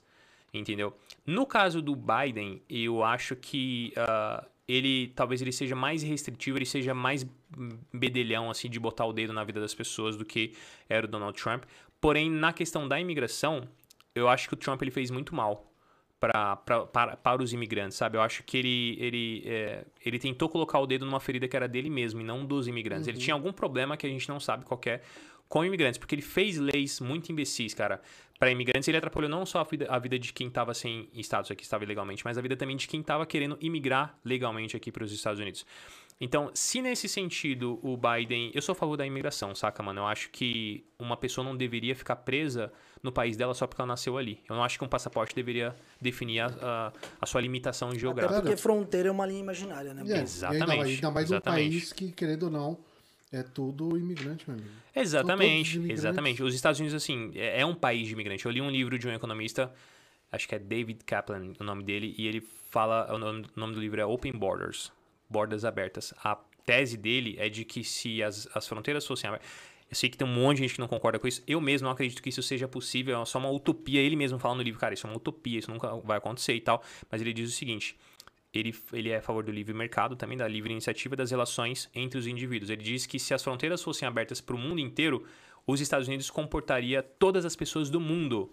Seria, obviamente, uma densidade populacional muito maior do que existe hoje, mas aqui existe lugar para todo mundo do mundo inteiro. E ele diz assim, ó, nem todo mundo do mundo iria querer viver aqui. Sim. Isso, isso, seria, isso seria ajustado automaticamente E pelo entra, mercado. e entra no que a gente quase acabou de falar, que foi tipo assim, você quer viver aqui pra sempre? Se eu quero viver aqui para Não, sempre. entra naquilo que a gente Ah, falou. sim, sim, sim, que tipo sim, assim, mano, é. é, top, sensacional. Exatamente, você falou você tudo. entende? Por que, que nós não nessa- queremos viver aqui para sempre? Você entendeu? Entra Nem todo mundo quer pegada. viver aqui para sempre, Entra cara. nessa pegada. Você quer viver aqui para sempre, cara? Bro, eu não sei ainda. Eu acho que Você eu tô, tá na, eu tô... na busca da resposta. Mano, porque a minha história é um pouco, um pouco meio, meio maluca. Eu tô construindo ainda, tá ligado? Uhum. Então, tipo, Ah, tô mas na escrevendo. tem quantos anos? na verdade a gente sempre tá construindo a história, a gente nunca vai parar, cara. É verdade. Independente de Poeta? você tá.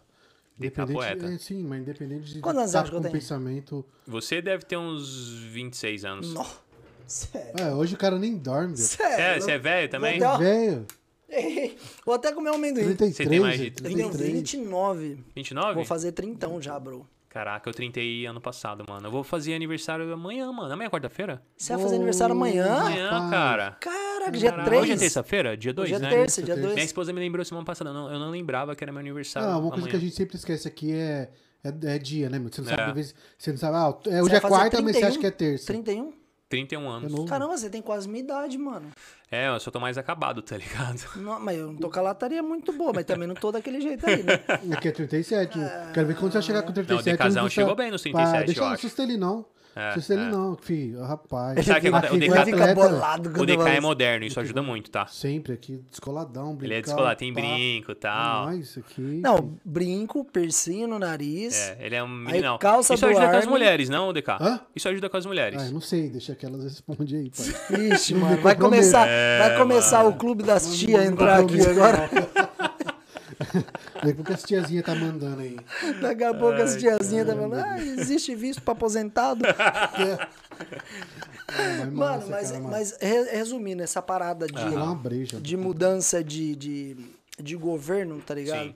Mano, eu vi muito brasileiro Uhum. defendendo o Trump. Certo. Mas eu vi muito brasileiro defendendo o Trump pela, pela pegada que ele tem de família, tá ligado? Sim. Que ele é muito mais família, tá ligado? E já o Biden, ele não defende muito a família tradicional. Aham. Você entende? Então eu vi muito brasileiro defendendo ele por conta disso. Uhum. E já o Biden já é mais liberal, ele defende muitas outras coisas, defende causa LGBT, muitas outras Aham. paradas, tá ligado? Pode crer. Então tem essa diferença dos governos. O que, que você acha de tudo isso? De brasileiro que estava defendendo o Trump por conta dessa especificação que eu acabei de falar, porém, um brasileiro ou os imigrantes defendendo um cara que é contra a imigração.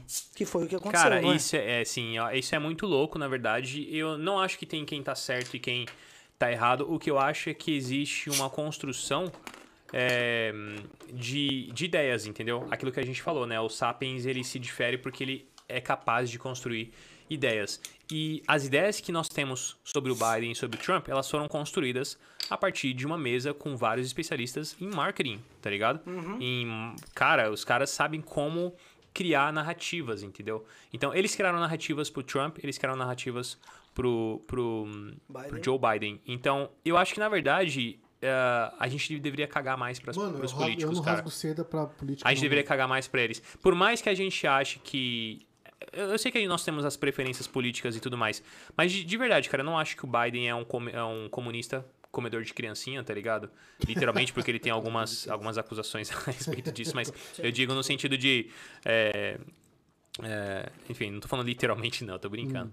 Mas. ahm, não acho que ele seja isso e nem acho que o Trump ele é um cara, por exemplo, por exemplo, pró-liberdade. Eu acho que ele é mais pró-liberdade do que o Biden.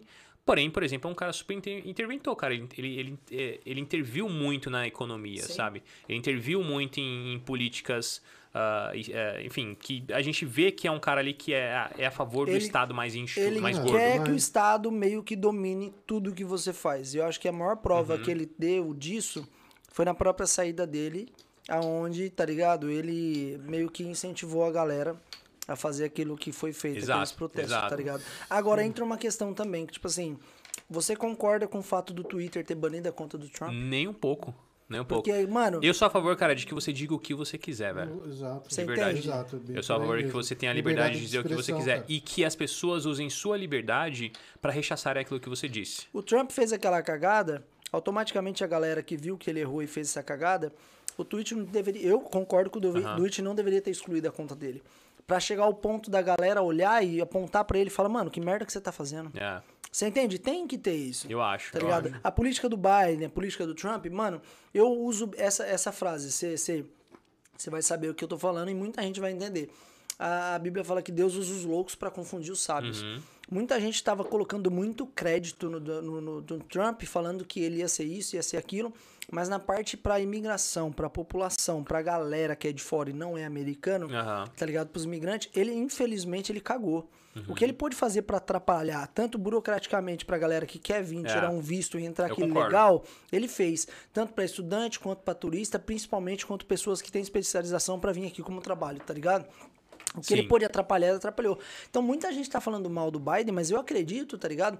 Que Deus pode usar o Biden. Eu falo Deus, tá ligado? Sim. Porque, tipo, mano, Deus tá acima de tudo. Deus tá lá. Deus pode muito bem pegar esse cara que muita gente tá falando mal e usar esse cara pra abençoar a vida de geral, bro. Uhum. Pessoas do bem, pais de famílias que estão aqui, tá ligado? Você não crê nisso? Não acredito, porque pra mim política é igual cachorro, não. Sou muita coleira. Pra Hum. mim, tudo é a mesma bosta. Cara, eu acho que assim, ó.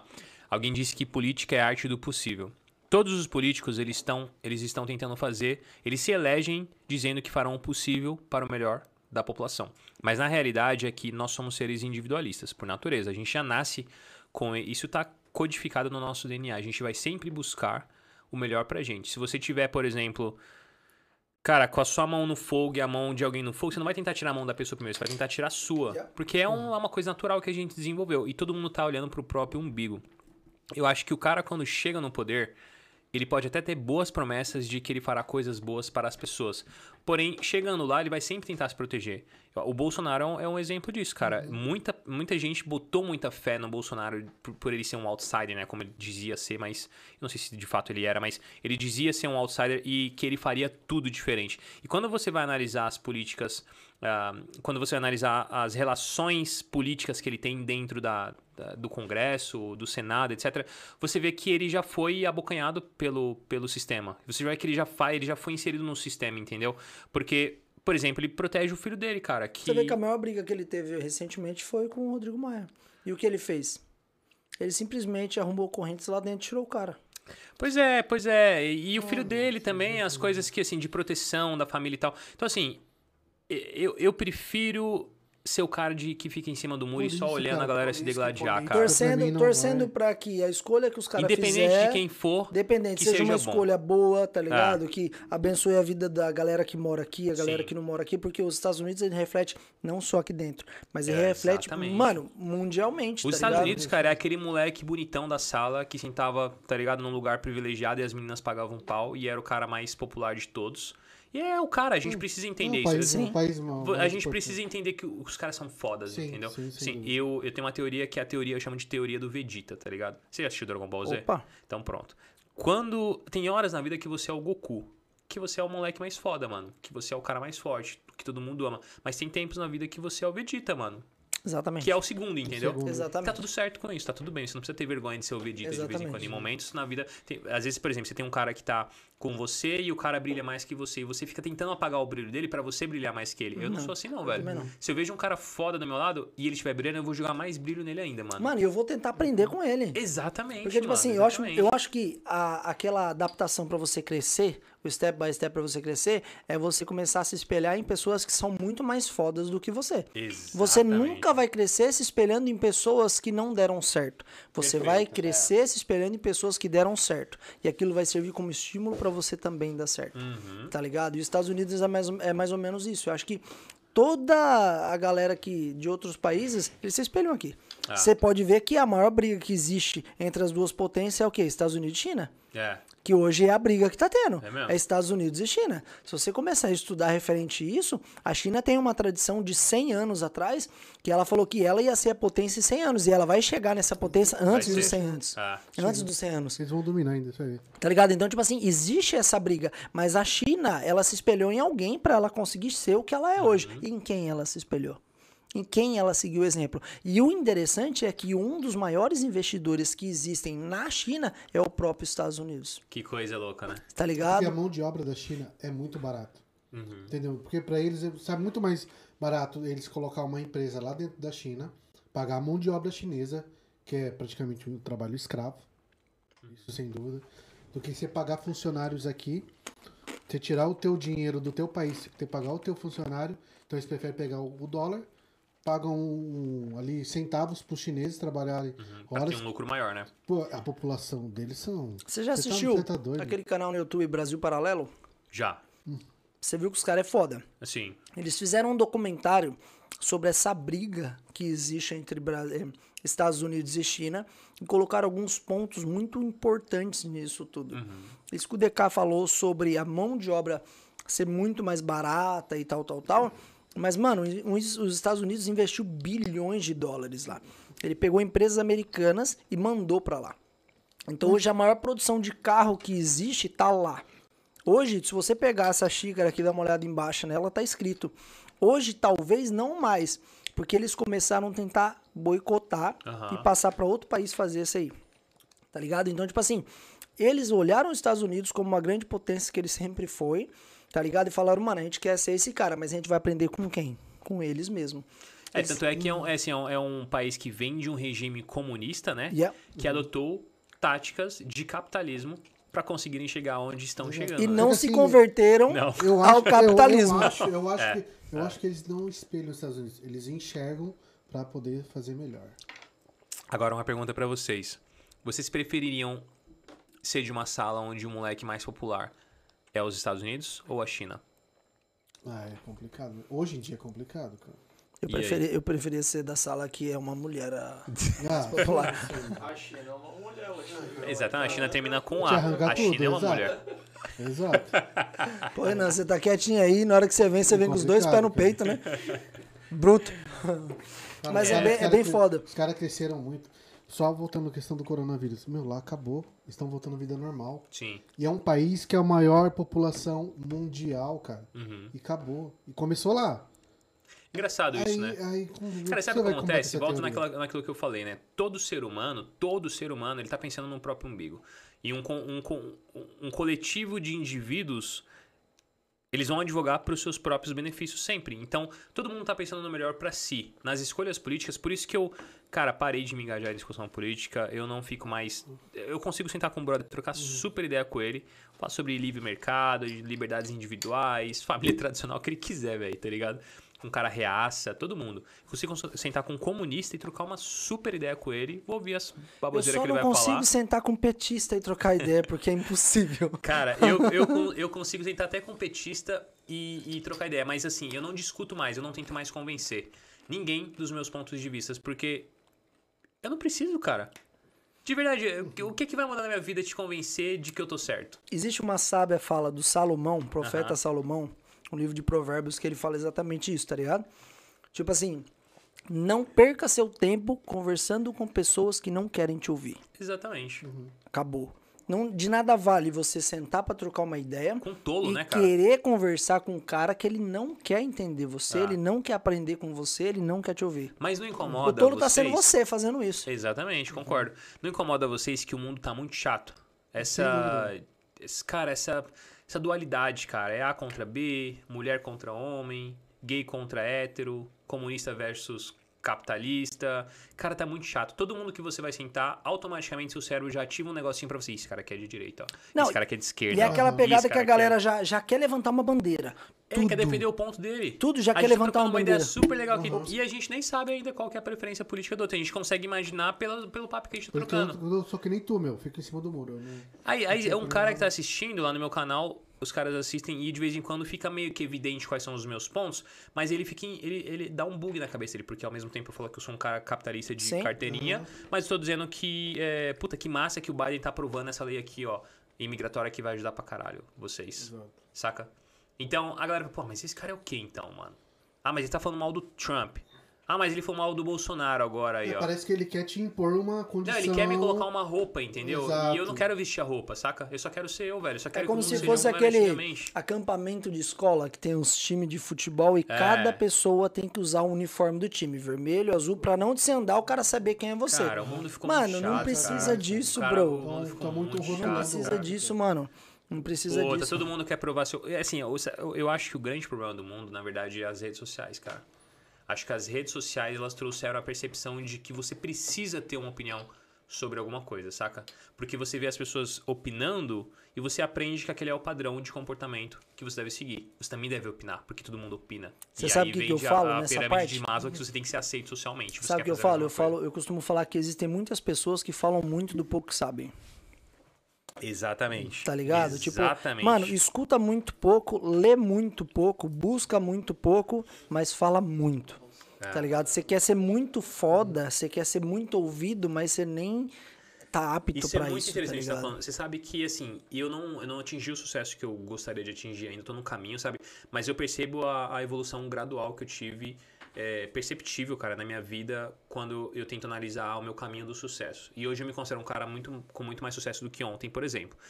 E eu tenho cada vez mais aprendido que é muito interessante ouvir mais do que falar. Eu vou, assim, em reuniões e deixo os caras falarem, cara. Deixa eles falarem. Fala o que você quiser ser, o que você quiser falar, cara. Se pontua aí o que você quiser pontuar, eu fico só ouvindo. Porque as pessoas não percebem, mas quanto mais elas falam, mais elas se, se, se expõem. Se comprometem. Se comprometem. Você vê ali os defeitos, as qualidades, e eu fico um cara mais analítico aqui olhando e tal. Eu já fui esse cara que quer falar. Eu já fui o cara que quer ser ouvido. Eu já fui o cara que quer ser o Goku o tempo todo. Mas eu fui entendendo, cara, que às vezes é melhor você ser o Vegeta. Porque você fica muito mais tranquilo, você tem muito mais paz de espírito. A sua vida é muito melhor, cara, quando você vive sem precisar provar alguma coisa pra alguém. Menos. Vive, Exposto. vive praticamente no anonimato. Menos É o exposto. que eu sempre busquei. Por isso que eu não cara. tinha redes sociais, cara, antes, Exato, saca? é esse aqui, quando ele- a gente começou, você ele DK, a gente precisa trabalhar no seu Instagram, cara, porque eu não. Não, mas o Instagram dele também, Não, misericórdia. mano, você- Não, ele tava com umas você fotinhas de academia. Foto, cara. Mas assim, eu, eu não sou ativo em rede social, ficar publicando Você não foto, curte? viagem, não, cara, eu sou bem de boa mesmo. É, Então é mas- aquele negócio, quem, quem, quem me viu mentiu, parça. O Instagram eu eu acho uma rede social muito foda, sabe? Eu sigo algumas gosto. pessoas que eu acho foda o conteúdo e fico ouvindo o que o cara tem que falar. É tipo assim, é, é, é a democratização das ideias individuais o Instagram. Porque, pô, eu posso seguir você lá e ver você falando os seus pensamentos. mano. Assim como você pode fazer isso comigo, pode fazer com o DK. Eu te conheço. E se eu gostar, achar que faz sentido, eu vou ficar te ouvindo sempre, saca? Isso é muito foda. O problema é que o Instagram, ele tem esse apelo muito forte pro visual. Então, assim, as pessoas estão sempre lindas, felizes, e tá tudo sempre muito certo com as pessoas. Isso é um problema, porque eu percebo na galera que me segue, uma mensa as mensagens de uma molecada de 19 anos, 18 anos, cara depressivo, mano. Falando, pô, minha vida é uma merda aqui, mano. Pô, eu fico vendo vocês aí e tal. A vida de vocês é maravilhosa, minha vida é uma Ah, bosta. Eu nunca acha, vou né? viver isso. Só Mal acho. sabe. Cara, Mal o cara sabe, tá cara. viajando na maionese. Talvez, obviamente, a gente vai mostrar sempre aquilo que é bom, né? A gente não vai postar uma coisa que é ruim. Mas o cara, ele fica tão. É, o scrolling, né? Esse é o problema. Ele fica lá rodando o Instagram, olhando, e ele não sai pra vida real pra fazer algo real. Igual essa nova rede social agora que foi o. hum, o Clubhouse. Clubhouse. O Clubhouse eu entrei nele, aí eu comecei a ouvir, eu achei muito foda, porque, pô, uma galera muito fodida assim, mano, do nível Master, hard mesmo, né? exatamente. E os caras trocando uma ideia, eu entrando na sala com os caras, aí às vezes os caras conhecem o cara, porra, vou chamar o Oliver aqui. Muito legal. Mas aí eu me vi num, de noite, que era o tempo que eu tinha, porque eu trabalho o dia inteiro, mano. Eu acordo 6 horas da manhã, vou pra academia, já começo a trabalhar e vou até 8 horas da noite, todo- todos os dias, tá ligado? E aí saindo dali, eu ia ouvir uma galera falar e falar, e a galera quer que eu falo também, porque você tá na, na sala. Eu falei, mano, você quer saber de uma coisa, velho? Deixa isso aqui pra lá por um tempo, porque não dá pra mim, entendeu? Não, não, Porque senão você não vive a vida real, cara. Você não vive a vida real, você só vê, vive a vida assim da. de- Eu Eu, eu, notei no Clubhouse cara. que, tipo assim, é um aplicativo que os caras criou pra fazer conexões. Só que aí a galera tá usando pra mostrar que é muito foda ali. Exatamente, isso aí que foi o que me irritou. Tá ligado? Todo mundo. É esse é o que a gente conversou agora. Todo mundo quer mostrar seu ponto. Como é que foi a frase que você falou? Falar é, do pouco que sabe. Como é, que é? É, é, fala muito do pouco sabe. Exatamente. Todo mundo, e a galera, todo mundo se, toda hora se apresenta, não, porque eu sou isso, aí os títulos, as pessoas gostam de Sim. títulos, É. entendeu? Eles se titulam muito. Ai, cara, que preguiça. Não, e você entra mano. numa sala lá e a galera tá lá. Não, porque eu moro na Espanha e agora e eu também moro no Brasil, eu tenho casa aqui, tenho uma casa lá. É. E, e é o seguinte, eu sou palestrante motivacional, eu É já ministrei nenhuma. e não sei o que, fiz 300 faculdades. Irmão, se você fosse Ah, tudo isso, você não tinha cara. tempo pra estar no Clubhouse. Exato. Eu teria tempo pra ficar no Clubhouse, exatamente. Cara, e, Joe, isso é vamos dar um salve pra galera do, do chat aí. cara? Bora. Pô, Já passamos das duas tá horas de duas bate-papo. de papo. Já passamos Caramba, já, cara. velho. Lê aí, o DK, algumas mensagens. E para Não, de ficar meu tá- mandando mensagem pra, pra, pra família aí. Sabe o que ele faz, Oh, o, Ah. o- o Oliver? Ele só lê as mensagens da galera da família dele. Não, nada É sério Bença? Não, mãe, o seu- bença tá pai, não sei o que, tá, tá, meu tá. fech- tive que fechar. O seu fechou? Ô, Oliver, tem uma pergunta que eu achei bem legal que a menina Caramba, fez tem- aqui. Seu atualizou agora não aparece, né? Não filho? tem problema. Eu achei uma pergunta bem legal que a menina fez aqui, que foi assim, essa alta do dólar, você acha que prejudica a galera que quer vir como visto de estudante pra cá, pros Estados Unidos? Cara, a alta do dólar é, é um problema que comumente eu vejo aí com a galera que faz consultoria comigo e o pessoal fala, ó, putz, olha, eu vou segurar um pouco porque o dólar tá subindo. E eu vejo gente falando isso pra mim, tem inscritos meus que eu conheço pelo rostinho da foto do Instagram ali. E os caras falam isso desde, é, desde quando o dólar tava 3,50, sabe? Mano, eu vou esperar o dólar baixar um pouco pra eu poder tirar meu projeto do papel. Hoje o dólar tá 5,70 e o cara tá, tá tendo o mesmo problema, achando a mesma coisa. Vou esperar o dólar baixar um pouco. Sim. Então prejudica sim. Só que eu acho que quanto antes você conseguir sair da realidade que você vive, estar num país, estar nos Estados Unidos, se você for trabalhar aqui, por exemplo, se você for fazer grana, mais rápido você vai estar do outro lado da moeda, que é o cara que tá aqui, por exemplo, fazendo grana em dólar, É que entendeu? assim, pra, pra tu sair do Brasil e vir pra cá, tu vai gastar uma grana brava, violenta. Vai. Só que o pessoal tem que entender, depois que tu chega aqui e começa a trabalhar, tu vai recuperar muito rápido esse dinheiro que você gastou. Uhum. Tu recupera. Então fica elas por essa. Mas Só que a é- questão é você ter aquele dinheiro no Brasil pra você sair daí e vir pra cá. Top. Esse é... Vamos lá, rapaziada. Eu quero dar um salve aqui na galera que tá acompanhando a gente. Lembrando que a gente tá sendo transmitido ao vivo no Twitch TV, no YouTube e também no Facebook. Então, pra você aí mandar um salve, pode mandar em qualquer uma dessas plataformas aí que vai estar chegando aqui. A gente vai estar lendo todas as, as coisas. Ó, eu quero mandar um salve aqui pro Flávio, Flávio Pereira. O Lucão, o Lucão tá mandando um beijo pra você aí, Oliver. Falou Lucão, acabei de passar lá, comi uma coxinha na casa do Lucão e tomei um suco. Você tá um suco? Tomei. Lucão é top demais, o Lucão, mano. é Que moleque boa. da hora. Fez aniversário ontem. É, tá fazendo. Quantos anos que o Lucão tá Mano, fazendo? 25, 25. O Lucão é novinho, 25, né? Yeah, baby. cara. Cara de velho dele, só, só, só cara. É, só. tá que nem o O exemplo DK. tem cara de velho. Então eu falei, tem com 37, você vai ter que chegar no 37 com essa. Cara, de- dessa vitalidade, Deus meu me pai. livre que eu chegar no Já tá- 37 você- desse você- jeito aí. O cara te deu 25, você, você tá com 33? Irmão, se eu tirar essa barba aqui e eu for dirigir, os caras me param achando que eu sou de menor. Eles fala pedem, besteira eles pedem não. ID na hora de pedir. de Na hora. Para aí. Não, é, Cadê sua de ID? 21. Cadê sua mãe? Não, o Lucão não tem cara de velho, não. O Lucão tem uma cara de 25, você falou que ele fez? Não, o Lucão tem a cara de 25. tá 25, 26. Hoje eu fui lá no Lucão, aí eu entrei na casa dele, só tinha meio Lucão, mano. Você viu? Ele, ele, Metade do Lucão. Eu fiquei Mano, inconformado. Como ele emagreceu, ele velho. emagreceu mais de 30 quilos, bro. É. Mais de 30 quilos. Ele Esse tava moleque é contando. bravo, hein, mano. Mano, Esse ele, tá- é ele- bravo. ele é tava bravo. contando pra mim ontem como foi a parte psicológica, tá ligado? Pra passar por tudo isso. Porque a grande Uhum. questão pra ele não foi só a cirurgia, mas foi o antes da cirurgia, que ele teve que emagrecer antes A da cirurgia. preparação. A preparação, essa Tá é ligado? E é muito embaçado. Cara, mandar um abraço aqui pro pessoal de Olinda, Pernambuco, rapaz. Ô, louco. Nossa, é bonitão lá, hein, mano. Nunca fui não, mas deve ser bonito. É. Olha com as dancinhas com o guarda-chuvinha. Salve, Rony. Ó, o Oliver é fera. Um dos melhores comunicadores do YouTube sobre a vida nos Estados Unidos. isso? Paulo Ferreira. Manda um salve pra ele. Grande pau, um abraço pra você, Paulo. Obrigado aí pela mentira, cara. Aqui, ó. A Sandra Zucarino. Difícil é chegar nos Estados Unidos, mesmo com grana, e não conseguir o trabalho. Mano, aí depende de se ela vai vir pra trabalhar, porque pra trabalhar aqui tem, tem que vir com um visto de trabalho. Mano, existe a possibilidade de alguém vir com um visto de trabalho sem antes ter uma comunicação com uma empresa já aqui formulada, tudo Existe. certinho? Eu tenho inscritos, cara, que conseguiram fazer isso por causa do meu canal. Os caras ah, conseguiram o visto H1B, H2B também. Tem inscritos que Sem conseguiram. você ter vínculo nenhum ainda com Sem empresa, você fazer estar nada, aqui, os- aqui. é, o o que ele falou, ele fez o seguinte, Oliver, eu vi você falando desse visto, H2, o H1B, acho que foi o H1B que ele apl- aplicou. Ah, e ele falou, eu fui atrás, apliquei pro, pra proposta que eu vi lá na, no site, os caras me ligaram e me contrataram. Eu trabalhei, tô trabalhando remotamente pra eles nos Estados Unidos. Eu falei, caraca, Top. que massa, mano. Top. Ó, ó o que o Lucão falou aqui, ó. Lucão SA. A outra metade ficou no vídeo que a gente gravou. Eu perdi mais de 65 quilos. Uau! Ah, cara. Uma Caraca. pessoa, né, Aí, É, DK, mano. se o Lucão conseguiu, por que, que você não consegue? já apertou bem, velho. Que- Faz mais um mês que não vai pra academia, o garoto. É, mas eu tô fininho, irmãozinho.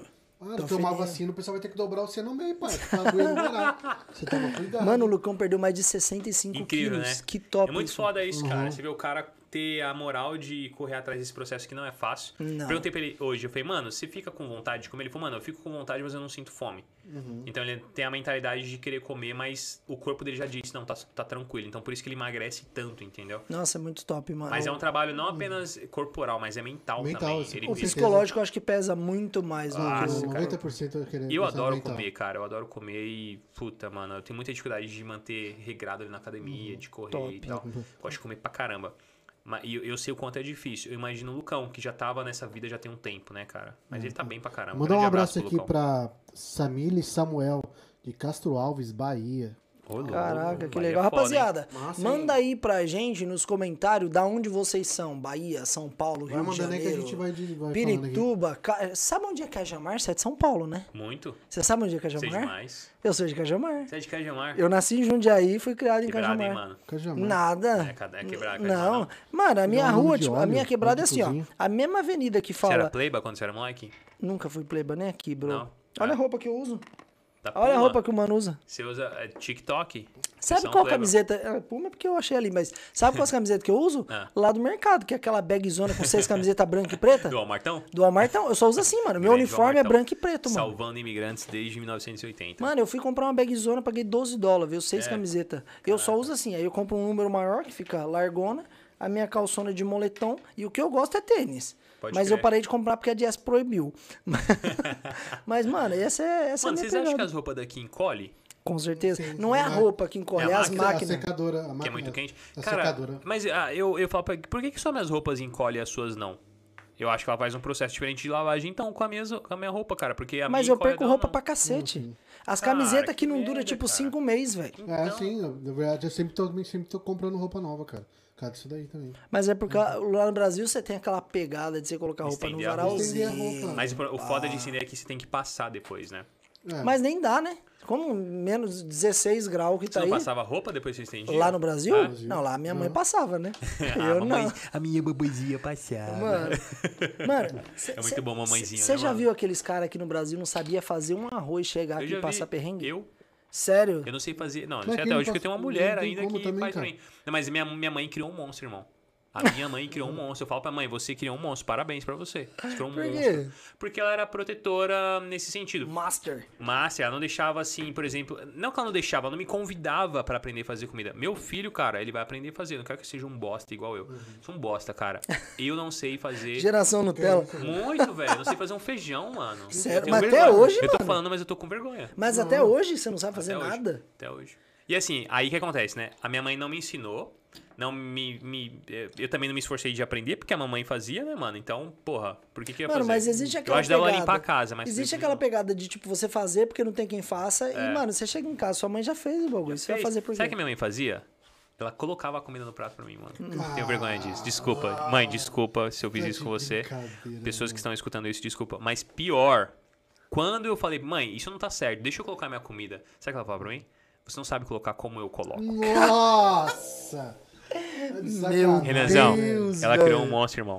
Meu eu Deus. juro pra vocês, ela criou um monstro. Minha mãe é desse jeito. Se eu for na casa dela hoje, ela vai querer colocar comida no prato pra mim. porque ela Eu, sabe. eu não ver... Ela fala assim, ó, eu sei como você gosta. Sabe o que é o pior? Só. Ela tá certa, mano. Quando eu vou colocar comida pra ela, eu falo, caralho, não era assim que minha mãe colocava. Sempre Caraca, sobra no prato. Mano, coloquei Eu demais, não mano. sei se ela colocava o arroz numa disposição diferente. Eu não sei, mano, mas. Ah, mano, mãe é muito foda. Mano, que saudade da um mãe. questiona aqui, ó, a galera já tá respondendo, ó. A Anderson Brito, Jandira São Paulo, Sandra Zucarino, Rio de Janeiro, capital. Ah, quem que mandou aqui, ó? Caio Gomes. Oliver, qual o valor médio do EB2 NIW? Cara, a média, lá no, no, meu- no escritório que eu trabalho, você vai gastar entre 16 mil dólares e 20 mil dólares. É uma média. Essa é a média do custo, dos custos de, de honorários. Tem escritórios que cobram o dobro disso, tem escritórios que cobram um pouco mais barato. Quando eu pesquisei, eu tinha um mais barato, tinha esse que era no meio e tinha um mais caro. Uhum. Eu fui nesse do meio porque foi o que eu senti mais confiança no custo-benefício. Tá, e pra quem não conhece esse tipo de visto, o que seria esse EB2 aqui na IW? O que, que seria isso? É o visto, aquele que eu expliquei, que é o, o- um employment-based. Um... Nossa, que, que eu, tô, eu tô meio bêbado. EB2, foi isso que a gente falou. né? Tá, Employment-based. é, be- Jesus Christ, quatro cerveja faz seca a gente. O Employment-based Visa. Então, é um visto baseado em trabalho. Top. E NIW significa National Interest Waiver, que seria a dispensa da oferta de trabalho para que você eh, tenha sua autorização de trabalhar legalmente Top, nos O Estados Unidos. Raduan Santana. também, Raduan, né? Raduan mandando um abraço de Manaus. Manaus. Raduan Manaus. é o, é o cara que tá passando os treinos pra mim agora. Ele foi o que vai me ajudar a atingir meu objetivo. Você tá tenho- treinando mesmo? Pesado? Firme? Ele me passou uns treinos agora e eu tô tentando, tá ligado? Você tá treinando ontem, aonde? Na academia do meu prédio. É, Eu sou um é- bosta, é mano. bom não, hoje mas, né? hoje eu fui na academia do prédio, aí tinha uns moleques lá treinando, né? Aí eles eram tudo gordinho, né? Eu falei, mano, qual a chance de um cara ficar forte trampando, malhando na academia do prédio? Olha os mano que, que, que malha aqui, tá ligado? Não tem chance nenhuma de dar certo Mano, isso. ô, DK, caramba, você, tava... você mora lá no prédio dele? tá malhando lá. Você malha na, na academia do, do prédio ou você vai na Smart não. Fitness? Não, como é que chama aqui mesmo? Ah, Planet Pla- Fitness. Fitness, Planet Fitness. Mano, a. Planet Fitness aqui é academia de mulher, você sabe. De né? mulher? Mano, Por você quê? só. Você chega lá só tem esteira. É verdade. Mano, Mano, só tem tem mais esteira que Mano, gente lá, né? Só tem esteira e bicicleta e o DK lá no meio, lá perdido. Não, não, é porque é bem perto. Né? Qual que você malha? Na Crunch? Mano, não, a, pla... A... na- na La Fitness. Depois fala coisa La de Playboy. La Fitness. Você é playboy, né? É a paga 90 verdinha? Não, é aqui em Salgos. Mano, Aquela grandona que tem a piscinona, cara paga pá. 90 dólares na, na Ah, não, não, ele Fitness. malha em Não, não, não, não, então, não, né? 90, não, não, e só que não vai. Eu posso pagar, eu posso pagar 10, só que não, só que não é 10 Sabe o que eu acho engraçado da Planet Fitness? Que toda segunda, acho que a primeira segunda do mês e última terça do mês, uma parada assim, os caras dão pizza e donut Caraca, na academia. Mano, como assim? Eu acho incrível. Tem um pessoal que de vai... graça, velho. Tipo, pega dois pedaços de pizza e vai correr lá. Mano, os caras cara entram na academia com, tomando Ai, café, mano. tomando shake, velho. Cara, é muito engraçado. Sim. É a academia, assim, do, da gente, DK, que, mano, não tem Mas, compromisso. é, Você tem não- compromisso, é mano? Você, você tá tomando, você já tomou três cervejas, eu vi. Não, você também, tô mesmo Então, tanto. Não aí nós estamos nós estamos no mesmo barco, irmão. Eu tô só na água aqui. Mãe, é água É água só com... com álcool. Não, Mano, aí, cara, ô, você vamos- sabia que o jeito que a Planet Fitness ganha dinheiro é com a mensalidade barata dela? É, né? Porque ela cobra 10 dólares Isso. seu todo mês. E por Isso. ser pouco, ah, você tá dois meses sem ir, mas é só Sabe 10 quantos meses eu dólares. vou na Planet Fitness? Seis meses. Eu pago 10 dólares lá. Sabe por que eu não cancelo? Porque é só 10 dólares. Porque é só Você 10 faz dólares. Tem E aí ele ganha 10 dólares seu, 10, do- 10 Agora dólares do Renan, quando- 10 dólares do Porque a academia lá não é lotada. Não é lotada, Ah, mano. É é vazia, lotada. porra. Vazia. É engraçado isso, Sério? né, mano? Sim, é vazia. É vazia. Mano, você chega na La Fitness, velho, dá até raiva, mano. Mas aí o Mano. cara paga 90 conto e Não, fala, que mano, 90 eu conto, você acredita ir. no DK? Não, quanto que é? Não, Não, é quanto? é Que 35. 35, rapaz? Ah, tá já maluco? dá pra pagar, DK. 35. É eu tô- 35, caro. só que pra você longe entrar lá é caro. Pra você entrar assim pra lá, entrar? tipo, pra você entrar, você vai. Fazia a carteirinha. É, é cento e poucos dólares que você vai gastar. Entendi. Mas, mano, é muito pica a academia. Tem até piscina, você falou? Tem piscina olímpica no bagulho. Tem piscina, tem sauna, tem aquela hidromassagem. Que foda. É, tem a japonesinha que fica fazendo massagem lá com o final feliz, tem tudo. Mentira. Mano, eu vou. Agora Tamo junto. vai, Me tá espera lá, Fitness. La Fitness. Lá- não, é muito boa, velho. muito É, é franquia também, não? É, mano, tem. a- que eu saiba, só tem salgos. Hum, Você mora onde? Que lugar que você mora aqui de, de eu Boston? moro perto de Marlboro. Ma- Dá quantos minutos daqui lá, mais ou menos? cidade Uma é? hora mais ou menos. Northboro. Ah, Northboro. Uhum. Eu tive lá ontem. Lá o aluguel é mais barato do que nessa- na região. Vamos Cara. colocar assim, ó. A galera que chega aqui na América, pra eles entenderem. Então tem Everett, tem Cambridge. Cambridge não, Cambridge é os Playboy, né? Everett, na onde tem mais brasileiro aqui? É, Framingham. Somerville, Framingham, Framingham, Marlboro, Medford. Milford. É, Essa é o centrinho. Quincy, Low. Waymont, Bantry. Nossa, velho. Tá, mas eu tô falando perto de Boston, tá ligado? tudo tipo, é lá que você mora é Boston. uma hora de Boston, né? Mais ou Do menos. centro de Boston. Lá é mais barato o aluguel? Cara, não necessariamente. É pouca coisa mais barato. Sério? Eu acho que quem escolhe viver lá, talvez seja. Eu acho que, por exemplo, pessoas como vocês que são solteiros, preferem viver aqui. É mais badalado, é mais agitado, tem Eu mais sou gente. casado, né? Aí você me compromete. Ah, né? eu moro em Melbourne, cara. Indo Eu sou. Né? Eu sou Enquanto você não assinar no papel, irmão, você é solteiro. Mano, acabou minha vida. A Jess chegou e estragou tudo. É, você tá apaixonado, Nossa. tá? Não, eu amo Eu, ela. ve- eu vejo o brilho nos seus Eu olhos amo, eu quando amo você fala ela. da Jessie. A minha história de amor, a minha história com a Jess é de amor, viado. É mesmo? É de amor. mano. Ah, vamos pular essa parte. Só vai. pode ser de amor, ele ia ficar comigo por quê? Não tem Quanto tempo dinheiro? vocês namoram? Mano, a gente Dois tá meses. um ano e quatro meses. Um ano e quatro Mas meses? já? Bom tempo. Um ano. Mano, mas eu já tive. Já é um- tempo pra ter as primeiras crises. Mano, eu já tive um relacionamento longo, já tive um relacionamento de cinco anos no Brasil. Uhum. E eu fui noivo no Brasil, quase casei no Brasil. A primeira gaia foi no É Brasil. mesmo? É. Você tomou uma gaia? Mano, eu acho que sim, né? Mano, eu, eu Quem tenho nunca? dúvida se eu já tomei uma gaia. Quem eu acho que nunca? eu também já tomei. Quem nunca? Deve ter tomado, né? Quem Eu, eu nunca? não. E vocês botaram quantas gaias na vida? Vou tomar aqui o bagulho. Não, eu já. Por isso que ele foi disciplinado, entendeu? Esse cara só fazia bobagem, cara. Quem falou pra você. Olha, tá vendo? Tá vendo, DK? Eu começo a andar com você e os Cara, caras sabe acham que. Sabe quantas gaias eu coloquei na minha vida? Nenhuma. Never. Zero. Eu sou um menino muito bom, cara. Os homens sempre falam isso, né? Não, não, isso é verdade, irmão. Eu sou um menino muito bom. Eu Eu, nunca botei uma gaia. Você já botou uma gaia? Já. Eu nunca botei, mano. Sou bonzinho demais, velho. Não é à Você toa que você tá arrepende? solteiro. Mano, deu um BO. Sério. Ele conseguiu trair a namorada dele Aham, com com a irmã dela. Com a irmã dela. E aí quem pegou? A sogra. Só que aí entrou e virou um Peraí, trio. peraí. ele- Você pegou a sua sogra também? Mano, vai tudo esse maluco aí. Ué, é mentira, viu, galera? É Caramba, aí, irmão. Você é muito hardcore. Não, Mano, ele vai. é tipo, Hardcore. vamos viver a vida, deixa a Não, vida me levar. Mentira. Vai Caraca, no barulho desse doido aí, não, mano. É mentira, então? Claro, tá louco? Não, mas deixa eu, deixa eu, papo sério. A minha história de, de, de com a Jess é de amor, bro. Hum. É de amor. Tipo, mano, foi mó engraçado. Ela chegou aqui em Boston, na primeira semana, ela foi lá no, no Cougans, no Cougans, no centro de O Boston. que que é o Kugans? É a igreja lá, o Cougans. Cugans? É, onde a cerveja é um dólar. Peraí, para tudo. É. Existe um lugar em Boston que você toma cerveja por um, Um dólar? dólar, um dólar, sem, sem maldade. Você não sabia? Mas tem álcool na cerveja? Não, sim, pai. É, O, ba- o bar americano, com as televisão pra você assistir os jogos, bar americano, tá ligado? E aí a gente. Mas não deve caber gente, não. Mano, Não, é, é- muito não, é badalado. lotado, É, é muito lotado. badalado, mas é muito bom lá. Aí a gente, eu cheguei lá, tava eu, mais dois amigos, e tava ela, e tava um, um pessoal que é au pair, tá ligado?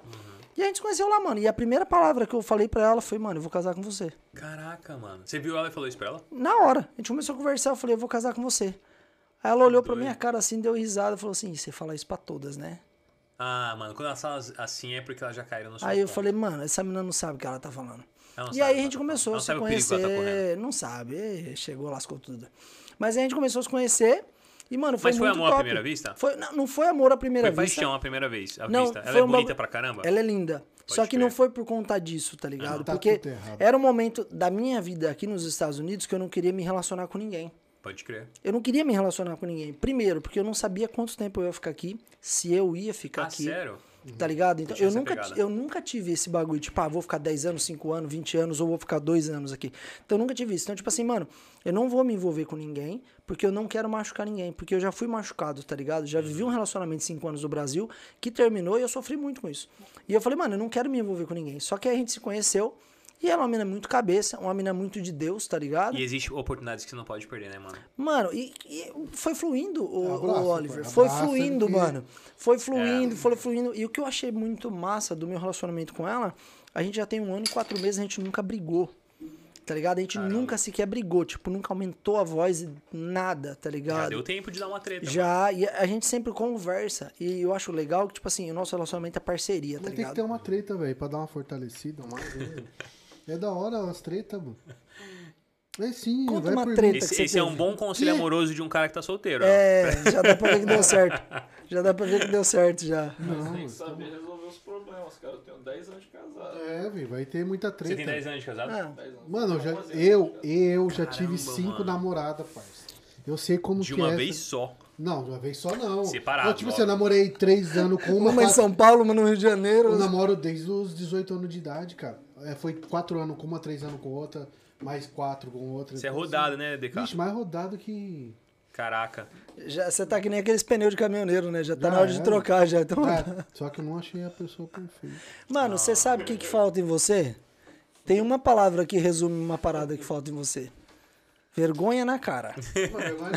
Não, mas, ó, mulher. Vocês já ouviram falar de um movimento chamado MGTOW? Não. Como é que chama? O que, que significa migtão mesmo, cara? Esqueci o nome É agora. tipo um. Mais ou menos. É Tipo tipo, os uns... caras que se crossdresser, né? Machonaria. Não, tipo é- machonaria. É tipo uns caras que eles, é, eles, eles, tipo, eles pregam que você não precisa de uma mulher pra ser feliz, saca? E eles se frustraram. Não, mano. É? Tem coisa melhor que mulher, não. Eles não. se frustraram com a forma como a mulher moderna trata os homens e eles acabaram se isolando e não querem mais ter relacionamentos, cara. Então, os caras focam em dinheiro, negócios, academia, cerveja, mas não querem mais ter continua- mulher. Mas continua pegando mulher. Tem esse pequeno... Migtal. Então, Não, aí... eles, te- ele- mas eles, eles fazem mesmo pra usar a mulher mesmo e pronto. Mano, é ridículo entendeu? isso, né? Ó, olha o comentário do Paulo Ferreira. Ele mandou assim, ó. Solteiro tem que casar com americana. Mano, o que, que você acha disso? Eu acho que eu jamais daria certo com uma americana, cara. E eu acho que se você vai vir para os Estados Unidos de repente em busca de um green card através do seu casamento com uma americana, você tá muito ferrado, irmão. Demais. Porque elas são completamente diferentes Totalmente. das brasileiras. E seu relacionamento, obviamente, não vai durar muito tempo, porque você não vai casar por amor, você vai casar por um papel, né? E assim, eu acho que você vai levar marcas pra sua vida inteira. Mas você vai sair com o seu green card se você estiver feliz o suficiente. Você não acha com que é uma isso. forma de, de você se prostituir por conta de um Eu papel? acho. Não, mas até na mulher... Eu já vi histórias de... Muitos casos de mulher que casa com americano, mas... Procura brasileiro, meu jovem, pro... Mano, você sabe o que, que acontece? Pro, pro vamos ver? Aham. É mesmo, mano. Já- Vixe, eu vi... Você circula no- nos bastidores Vixe, da- das mano, opiniões. Mano, mano, você Né? não tá Você já ligado. saiu com a americana, DK? Já. Americano já, mas por isso que eu não gosto de americano. Viu? Não me parece uma geladeira, parça. Não. Você não gostou da sua Não, experiência? não, não é por isso. É porque ele pegou uma gordona. Não. não. Ele era largo. Não, nem, nem conhe- conheci ele faz dois meses atrás. Nunca sei, nunca sei com ele, não. Com quem?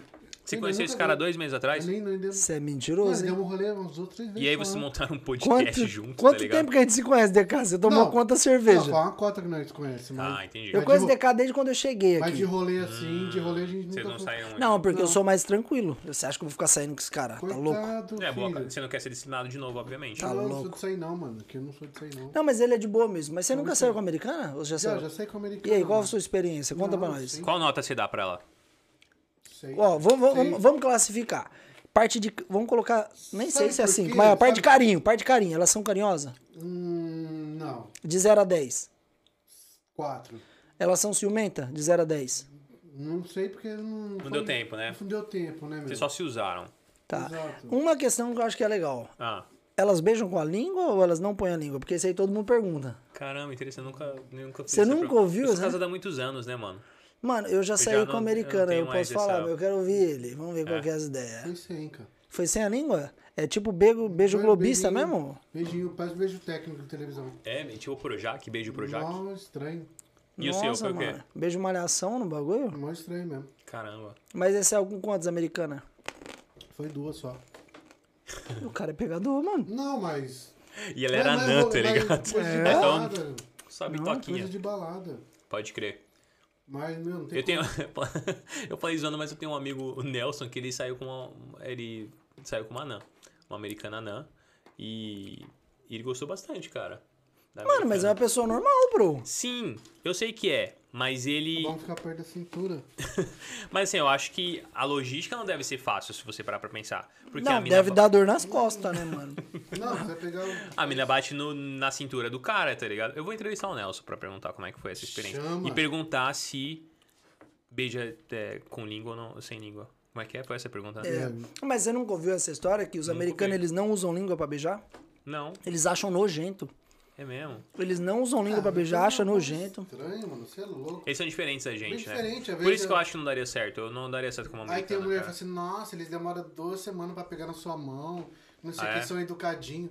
Ah, que educadinho. Mano, tá não é, velho. Os caras chegam com rosinha, vai dar rosinha. Não, mano. Mas você sabe o que, que eu entendo? Hum. A gente que é brasileiro, a gente tá acostumado, por exemplo, a gente que é de São Paulo, a gente tá acostumado que, mano, as minas não tem mais. Mano, a minha mina, é- a minha mina é top, velho. Ela, ela me pediu em namoro. É mesmo? Ela chegou em mim e pediu em namoro. Já a americana nunca ia fazer um bagulho Não, não desse. vai. Tá ligado? Nunca. Por quê? As americanas, bro, primeiro, elas estão pensando em estudar, É. fazer uma faculdade foda, ter um dinheiro delas, elas vão pensar Sim. em um relacionamento fixo, tá ligado? Com alguém lá pros 30 anos de idade, 30 e poucos anos de idade, porque E daí a ela já. tem quantos anos? A Jess tem 27. Tem 27. As americanas não, mano. Elas estão. Mano, eu vou sair, vou fazer o que eu quero da minha vida. Mano, elas têm tudo aqui. Elas compram carro, ela anda de carro barato, o pai e a mãe Ah. É um perfil de mulher sustenta. diferente, né? É uma diferente. realidade É diferente. totalmente, A primeira vez que fui na balada, aqui, pô, a mina veio dançando em cima de você. Tu acha assim, pô, catei. Catei. Catou bosta Catei, nenhuma. faz muito tempo que eu não Porque, mano. palavra, catei. é- Sério? É, Também, eu também faz tempo que eu não escuto. mas é. Eu catei uma mina, tá ligado? Catei uma Mas, mina. no Brasil, se tem uma mina se Entendi. esfregando em você dançando de Você costa... cata ela. Você cata, pá. Você você já, já tá ali. Entendi. Agora as minas, as aqui da explicar. América, não, mano. É o jeito deles dançar, se esfregando em cima de você. E tchau. Já foi numa balada vez nem olha a tua cara. Nunca foi, eu sou casado, né, cara? É uma Mas você nunca foi com a Kika? Kika? É, não, a gente nunca foi, cara. numa balada. Ela, ela- eu vou chamar ela pra ir numa Mano, balada, eu acho ela legal a Jessie, tipo assim, ela é muito parceira. É. Tipo, mano, eu tô andando na rua, aí eu vejo uma mina mó gata, eu, caraca, amor, que mina linda, velho. E ela fala, gata mesmo. E ela fala, nossa, que menina bonita, velho, tá ligado? Nós não tem essa frescura, tá E ligado? se ela Por- fala, mano, que maluco. Mano, se o cara for bonito, eu falo, mano, o cara é boa pinta, é bonito, velho. Não tem frescura com Sem isso, tá ligado? também. Não tem Entendi. frescura, mano. É da hora Legal, isso. são um casal moderno, cara. É da hora bom. isso. É da hora. A gente não tem esses, esses pitique, tá ligado? Que os outros têm de. É, não Vocês não problematizam esse tipo de coisa. Não, mano, tipo, mano, se a que, pessoa que é te causa bonita. ciúmes nela? Mas antes de responder essa Como pergunta, assim? eu preciso fazer um intervalo comercial, porque eu preciso muito ir no banheiro, velho. Vai lá. Vai lá, Três, corre lá. posso ir? Corre, Vocês- corre. Vocês um- seguram a audiência aí ou não? Não, já dá um- Rapaziadinha. Pode ser. Ó, a gente vai tirar um intervalinho, a conversa tá muito top. Um O minutinho. Renan vai colocar a bandeirinha ali, segura um pouquinho que a gente vai tomar uma água, ir no banheiro e a gente já volta aí em cinco minutinhos Dá no um- máximo. Deixa no aí. Nesse time, a gente tá aqui, ó, com algumas pessoas nos seguindo. Vamos tentar bater o recorde de audiência nessa live? Compartilha com geral que você conhece, no Zap Zap, na onde você quiser aí. E na hora que a gente voltar, vamos tentar dobrar Pessoal, o tá número de seguidores. aí, ó. Curte a nossa página e se inscreve aí. Balança a sineta aí pra. Taca ali, gente- pau. Renan, dá o, Chama. o nosso Dá um mudo, dá um mudo aí no. Pode deixar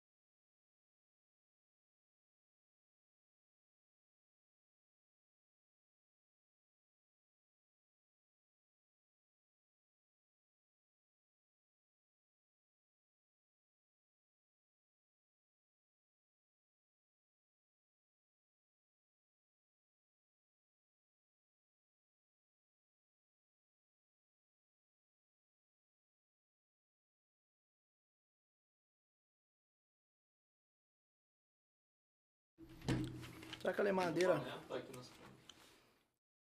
Valendo? Voltamos. Voltamos aqui do nosso intervalo comercial, o primeiro intervalo comercial do nosso podcast, o primeiro podcast que a gente faz aqui dos Brabos Podcast no YouTube com o Oliver. Siga o Oliver. Uou. E aí, que- mano, o que, que você achou da nossa trocação de ideia? O que, que você achou da parada aqui de vamos trocar ideia, comer um amendoim, você gosta de uma breja, você Uma toma, cerveja.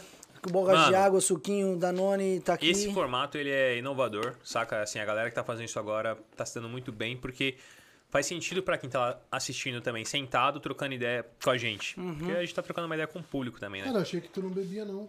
Você acha que eu não bebia? Sim, sim, não precisa maldade. Eu bebo. Eu não bebo muito, eu não, nunca me embebedo, cara, Então, mas eu cigarro sempre bebo. eletrônico eu nunca me embebedo, mas eu sempre bebo. Eu gosto de. Eu gosto de experimentar o- a cerveja. Eu gosto muito do sabor da cerveja. Olha. E uma coisa que eu desenvolvi mais aqui, porque no Brasil. Na verdade, a primeira vez que eu bebi foi quando eu fui pra África, eu não bebi até então. E aí meu irmão me fez experimentar uma cerveja moçambicana, que ele gostava muito. E aí de lá pra cá eu comecei a experimentar de vez em quando. No Brasil, eu comprava no Pão de Açúcar Mini algumas cervejas diferentes pra experimentar. Mas ela é muito caro, saca? Ela é muito cara. Então, tipo, era de vez em quando, né? Aqui tem esse problema, esse defeito, né? Que a cerveja custa um dólar, cara. E aí você pode comprar cerveja de barato, tudo né, quanto é lugar do mundo. Então, eu vou num licor que tem lá perto de casa e compro sempre, toda semana eu compro diferentes cervejas E a variedade de cerveja aqui é muito muito elevada. cara. grande. Muito grande. Eu chego lá e começo a trocar ideia com o cara do Liquors e ele me sugere cerveja. Eu falo, cara, tô buscando isso, isso. Ele, ele manja muito de cerveja, ele vai me explicando e vai me, me falando, ah, compra essa que você vai gostar. Filho da mãe, essa semana ele fez eu comprar uma cerveja de um pack de 4 por 17 dólares. Ele falou, eu, eu pedi pra ele uma Wachusett Wally Juicy. Que é muito boa, é uma assinatura da, da Wachusett, que é, ela é, é seasonal, né? Top. E aí ele falou assim, ó, essa a gente não tem, mas é, o preço é um problema pra você? Aí o bobinho foi, ah, não. Pronto, toma. Cadê Não. Aí ele me deu 17 dólares, quatro cervejas. Eu falei, caramba, mano. Caraca, Pô, aí você me quebra. Eu levei em consideração ele. É Muito boa a cerveja, eu gostei, mas tô tomando ela bem de bicadinha assim pra degustar, porque foi muito caro. Mas, o- Você já tomou a Blue Moon? Eu adoro a Blue Moon, cara. Você gosta dela? Gosto, gosto. Aqui eles servem naquelas taçonas gigantona. Com a rodela de laranja dentro. Nó. Ai, que delícia, né, cara? Meu, e ela é forte. Ela é muito ela é boa. bem ó, forte. be- é, eles chamam é, Belgian style, alguma coisa assim. É que no Brasil a galera é, é que de região pra região, né? É. Taipava, Skol, Brahma. É, no Brasil a galera fica mais na lager, né? É uma- sempre uma mais forte no estado. É, dela, lá, assim, lá não né? tem muito essa. Agora eu acho que tá mais as cervejas mais gourmets. A Brahma tava lançando uma lá que era diferentinha, era. Duplo malte. é que é. Tinha essa e tinha várias outras que eles lançavam, mas agora tá ficando mais comum lá. Mas aqui já a galera já gosta de cerveja há muito tempo, né? E Uhum. eu gosto de curtir mesmo. Tipo, eu não sou num. Não acho que eu nunca bebi. Quantas cervejas você- já bebeu de uma vez só? Na sua vida? 20 cerveja? 15? Hum, Não sei, cara. Mais de Eu não 10? sou de beber, cara. Eu não tenho esse costume assim de ficar bebendo em casa. Eu nunca consegui. Juro, eu acho, eu não tenho acho que eu cerveja nunca em bebi casa. mais do Lembrei que até 6 de uma cervejas. Eu não Música tenho agora. cerveja em casa. Não tem cerveja em Lembrei casa. até de uma música. Não. Mente pra mim, É que é sério. o que eu gosto. Agora, se tu me chamar pra uma resenha na tua casa, tomar uma breja ali, Aham. aí sim. Mas Eu em acho que a casa, cerveja ela tem função pública, cara. Porque ela aproxima os amigos, velho. Eu acho que. Não, de verdade, ela, ela, ela, ela é assim. Pode perceber, onde tem amigos tomando uma cerveja e trocando ideia, sempre tem boas risadas. Agora, se você passa do ponto, você fica muito ruim, aí começa a ser Mas problema, se eu te né? falar que eu sou daqueles caras que vai na balada pra cuidar dos amigos ainda, você desacredita. É mesmo? Aham. Eu também não sou de beber tanto Sim. assim, não. Então eu sou igual a vocês, Eu mesmo. acabei- cansei de carregar amigo, meu jovem. Você acha que os caras me chamavam de pastor radical por quê? Cara, mas você mano. saiu da igreja ou você não continua na igreja? Não, eu não- nunca saí da igreja, tá ligado? Entendi. Eu saí da religiosidade, é diferente. Saquei, Tá saquei. ligado? Tipo assim, eu vou fazer uma pergunta aqui na parte de religi- religiosidade. Você acha que a cerveja é pecado? Nem, nem um pouco, velho. Não, eu não O beberia. que, que a Bíblia cerveja. fala sobre beber? Cara, olha, é falar sobre não se embriagar. Fala não se embriagar. Não se embriagar e. e... Você acha impossível não se embriagar? Difícil, mano. Cara, é, eu acho assim, ó. Eu, eu tenho uma relação muito, muito particular com Deus. Então, o meu conceito sobre pecado, ele mudou muito ao longo dos anos. Eu fui vivendo, me tornando mais homem. E o cristão, né, DK, ele, ele tem essa questão de eu não posso pecar. Exato. Eu não devo pecar. Na verdade, todo ser humano peca todos os dias. Eu peco todos os dias. Eu tenho várias falhas, né, cara? Mas eu tento manter, ah, sabe, a, a honra de ser quem eu sou. Então, por exemplo, eu nunca engano ninguém, cara. Eu nunca enganei ninguém. Eu nunca peguei dinheiro de alguém. Eu nunca peguei dinheiro emprestado e não paguei. Eu nunca roubei um real. A única vez que eu fiz algo assim foi a vez que Ah, não, cara, eu fiz uma vez sim. Eu roubei livro da, da, Da biblioteca? da biblioteca da escola é, e não devolvi. Pronto. Mas aí uma vez eu, eu também comprei o pão e esqueci de pagar. É, deu um real. Tinha quatro moedinhas de 25. Cheguei em casa assim, eu vi que eu tava com o dinheiro e o pão na mão. Cara, eu voltei correndo, desesperado, assim, desesperado, suando. Cheguei no mercadinho, pedi mil desculpas pro cara, devolvi o dinheiro pra ele. Mas foi isso, cara. Eu nunca fiz nada, nada, nada que desabone, assim, a minha, minha consciência. cara. integridade, Legal. tá ligado? Integridade, exatamente. Então, assim, eu tenho essa relação de tratar bem o meu próximo, respeitar ele como pessoa, não enganar ninguém, só querer o que é meu. E respeitar minha mulher, cara. é, fazer o que eu tenho que fazer, honrar os meus pais, ah, respeitar os seres humanos como seres humanos mesmo. E de resto, eu me sinto livre pra fazer aquilo que eu acho que não, que não atrapalha a minha relação com Deus, saca? Show. Mano, eu acho que cada um tem um estilo de vida, tá ligado? Tipo assim, existe uma galera que nem a gente tá fazendo aqui, senta, troca uma ideia, toma um drink e fica de boa. Uhum. E existe aqueles que são extrapolados, que sai, fica muito louco aí faz besteira. Então eu acho que a grande questão é você saber quem você é no meio de, de tantas pessoas que fazem besteira e o que não faz besteira. Tá ligado? Eu acho que não é errado você sentar, trocar uma ideia, você gosta de um uísque, pega um uísque, toma. Você gosta de uma breja? Toma sua breja, tá ligado? Você não toma nada, tá na água, ninguém tem que te criticar por isso, e nem você criticar quem tá bebendo, tá ligado? Eu acho que você tem que simplesmente ver até que ponto isso tá me fazendo bem. É. Tá ligado? Tipo assim, se você é um pastor da igreja, um cara que tá na frente de um líder de jovens ali, alguma coisa assim, mano, você acha que se você beber, você vai influenciar a galera a fazer isso e você acha que não é legal, então vai do- da, do- da sua concepção, tá ligado? Eu acho isso também. Eu acho que essa é a grande questão, o grande barato, né, mano? É, cara, a, a- Paulo falou uma coisa que foi assim, ó, ninguém te diga o que beber e comer. Ele falou, é, ele falou isso e eu acho que tem muito a ver com as pessoas não sabem muito bem o que é bom ou não pra você, elas sabem o que é bom ou não pra elas. E a Bíblia ela gera muitas interpretações. Tanto é que tem vários segmentos religiosos evangélicos, por exemplo, que divergem quanto à concepção do que é certo e errado dentro da Bíblia. Então, a melhor maneira de você não ficar preso à religiosidade, como você disse, é você se conectar diretamente com Deus, não ter um intermediador te dizendo o que Yeah. é bom. É, que é, que você a gente deve e o que que não deve, é, né? A gente volta naquele ponto da liberdade, cara. Eu acho que Deus né, é, criou a gente para a liberdade e todos os indivíduos deveriam saber disso. Que não existe intermediador, a sua conexão com ele é direta, não tem um modem, saca? É só Wi-Fi direto, irmão. Você vai direto com ele ali e troca a sua ideia com ele e pede para ele te dar a direção daquilo que é bom ou não. A minha vida tem sido boa, cara, com as atitudes que eu tenho tido, tem dado tudo certo, ninguém tem reclamado de mim. Então eu acho que eu vou continuar É fazendo isso aí. O que você faz pro mundo, ele dá um jeito voltar pra você. Viu? É. Você acha que beber é pecado, cara? Quem tá na igreja beber é pecado? Não, pai, pecado é matar, roubar. acabou. Se Cada um prostituir, Exato. sair com as veinhas. Mas isso aí você faz, cara, prostituição. Você falou pra gente aí. não- Você falou que é gogo boy. É. Você contou. Gogol bola. é isso aí, cara. Vamos encerrar a live aí. Você quer encerrar? Vamos, já quase Não, a conversa tá boa, não. horas. Coitado, o Oliver tá Tá até com o pequeno já. Tá parecendo um flow podcast, Sim, né? Três horas de conversa. E eu acho engraçado que deve ter gente assistindo ainda, né, cara? Tem, tem, tá, galera aí. Isso é engraçado. Caramba, a galera tá aí. Bom, um abraço pra todas as pessoas que estão nos assistindo aí. Uhum. Puta de um prestígio, né? O cara gastar três horas da vida dele vendo a gente falar groselha aqui, né? É, a gente falou coisas demais, sérias né? também. Isso é importante. Não, a gente falou sim. coisas sérias. Mano, a, a grande pegada é, tipo assim, é um podcast nos Estados Unidos de brasileiros. Deixa eu fazer uma pergunta. Brabos. Mano. É trocadilho de Brasil-Boston? Exato, exatamente. Ah, que legal. Vocês foram muito inteligentinhos, cara. gostou? O que eu você gostei. Eu achei vocês muito bonitinhos. Hum, tem E o que é aquele uso ali? O que, que você acha que é? Ali é o United States e nós. É isso aí. Duplo, duplo trocadilho aí, duplo sentido. sentido. É. Triplo sentido. Por que Triplo triplo? Tipo, falando errado. Ah, sim. É os. Porque.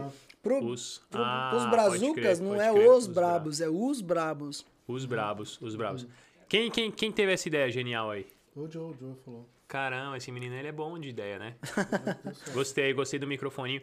Achei muito massa, cara, é, a ideia de vocês, a concepção da parada. E assim, a gente brinca aí, cara. Porra, tamo aqui. Hoje vocês estão aqui falando pra algumas pessoas, cara. Dezenas de pessoas aí. Daqui a pouco vai ser centenas, daqui a pouco vai ser Deus milhares. que seja assim mesmo, Eu não cara. tenho dúvida, não. A intenção é influenciar as pessoas a entenderem que, tipo assim, a gente tá aqui nos Estados Unidos, cada um tem sua história. Uhum. É, não foi fácil estar aqui, sabe? Tipo, eu tô longe da minha família há três anos. Meu sobrinho nasceu na semana que eu vim pra cá, então o moleque nem me conhece. Caramba. Tô longe dos meus pais, que eu amo muito. Então, tipo, não só eu tô nessa situação. Tem muita gente que tá nessa situação que tá longe de geral, tá ligado? Da É. sua essência, da sua base. Tá aqui não vivendo um sonho. Correndo atrás de um sonho. Sim. Porque a galera tem aquela visão de que quem tá aqui nos Estados Unidos já tá realizado, mas não. Exatamente, Aqui é aquele second step, tá ligado? É o segundo passo, é o Ah. segundo step pra você concluir aquilo. E muitas das vezes você chega aqui e aquilo que você falou, você vê que, tipo, mano, não, não é aqui que eu quero ficar. Então a gente tá aqui no intuito de trazer uma galera top Uhum. que nem você, tá ligado? Que tem sua história de vida, que já é, criou essência aqui e já, Uhum. mano, tem muita gente que segue você, que já conhece você. Pra você contar sua história de vida e mostrar pra galera que tá lá no Brasa que, tipo, mano, você sonha, corre atrás que você consegue. Ó, não corta caminho, tem um jeito certo de você fazer. Tá ligado? Ó, eu passei por uma situação aqui difícil, você não precisa passar por isso. Exatamente. Tá é. ligado? Então eu vou dar o caminho pra você andar. Isso é muito você foda, né? A internet tá proporcionando isso pra galera. E eu acho que cada vez mais a geração de quem tá vindo agora vai, ser, vai se diferenciar no sentido de que eles vão sofrer muito menos do que quem veio antes e está sofrendo. Eu já percebo isso agora. É, né? as pessoas que estão assistindo, elas vão se basear tudo na tua história, nos teus conselhos. No de- na de vocês é, também. Também, também. Ah. Exatamente. Isso, é, isso Muito foda, muito, cara. cara. Então é isso aí. Vocês que estão assistindo aí, ó, não deixem de se inscreverem no canal Legal. do Se inscreve Os nos Bravos Bravos Podcast pra você conhecer mais histórias como essas. Vai lá, DK. Muito obrigado aí pela participação aí de vocês, tá, tá assistindo a gente. Agradecer também o Oliver aí pela oportunidade. Prazer, cara. O que, você achou do cara. Oliver? O que, que você achou do Oliver? Um merda, né, cara? Um cara bosta. Gente boa demais. Cachaceiro. Isso aí já, já quatro virou, já virou parça já. Tomar uma breja já virou, já virou. Não, já. legal. Eu fiquei muito feliz de verdade com o convite de vocês. A gente não se conhecia pessoalmente, Não. mas eu gostei muito de vocês de verdade Ótimo. mesmo. E assim, contem comigo pro que vocês precisarem. Tenho certeza, cara, que esse projeto vai voar. Tem tudo pra voar. Vocês têm cara de que vai dar certo mesmo nesse negócio Uhum. aqui. E, cara, no que eu puder ajudar, iniciativas como essas aqui, totalmente diferente de tudo que a gente tá vendo da galera que tá fazendo aqui dos Estados Unidos. Tô dentro, cara. Então vamos pra cima. Eu gostei muito do convite, Uhum. Espero foi mais muito pra massa. frente aí. também tu vir aqui de novo aí, pô. Vamos, vamos Mano, sim. vamos fazer uma parada mais pra frente de casal? De casal? Você Como traz assim? a Kika, eu Ah. jogo a Jessie aqui. Fechou, eu topo. Ela Aí vem, o cara. DK arruma uma veinha. O DK fica sentado aqui, eu vendo. Na, na cabeça do DK. É, o DK coloca uma vela, Pronto. até lá ele vai ter que arrumar alguém, É. né? Cara, Vamos fazer isso aí, vai ser bem legal, Vai, cara. mano, a vamos Kika fazer. topa, a Kika gosta de trocar ideia não, também. traz- beleza. E é Vamos isso. fazer assim. Beleza. Fechou. Família, os Brabos Podcast aqui em Boston teve a satisfação de receber o nosso mano Oliver. Foi esse papo top. Você quer atrapalhar eu Quero, quero, quero, Fala. quero que você pegue a bandeira pro nosso parceiro assinar, né, velho? Ao vivão. Agora é sua vez. Pega Você lá. viu que é legal que ele quer que eu pego? Ele não pode pegar. A bandeira tá do lado dele. Não, porque a última vez fui eu, agora é você. Corta, Faz- corta na faz 4, aí, Renan. Faz aí. A gente tem a tradição aqui de o mano assinar a bandeira pra gente. Eu esqueci, foi falha minha, mano. É. Então, Mas- todo participante que vem aqui, a gente pega a nossa Pega um bandeira. autógrafo. com O autógrafo Lucão, aí. o Lucão assinou na parte- parte escura da bandeira, não dá nem pra ver a Não dá nem pra ver assinatura o nome dele. dele. Ai, Lucão. Ô, mano. Lucão. Lucão. Ô, Lucão. Isso é uma, não me dá isso dessa, é uma Lucão. caneta branca. Ei, o Lucão é uma figura, cara.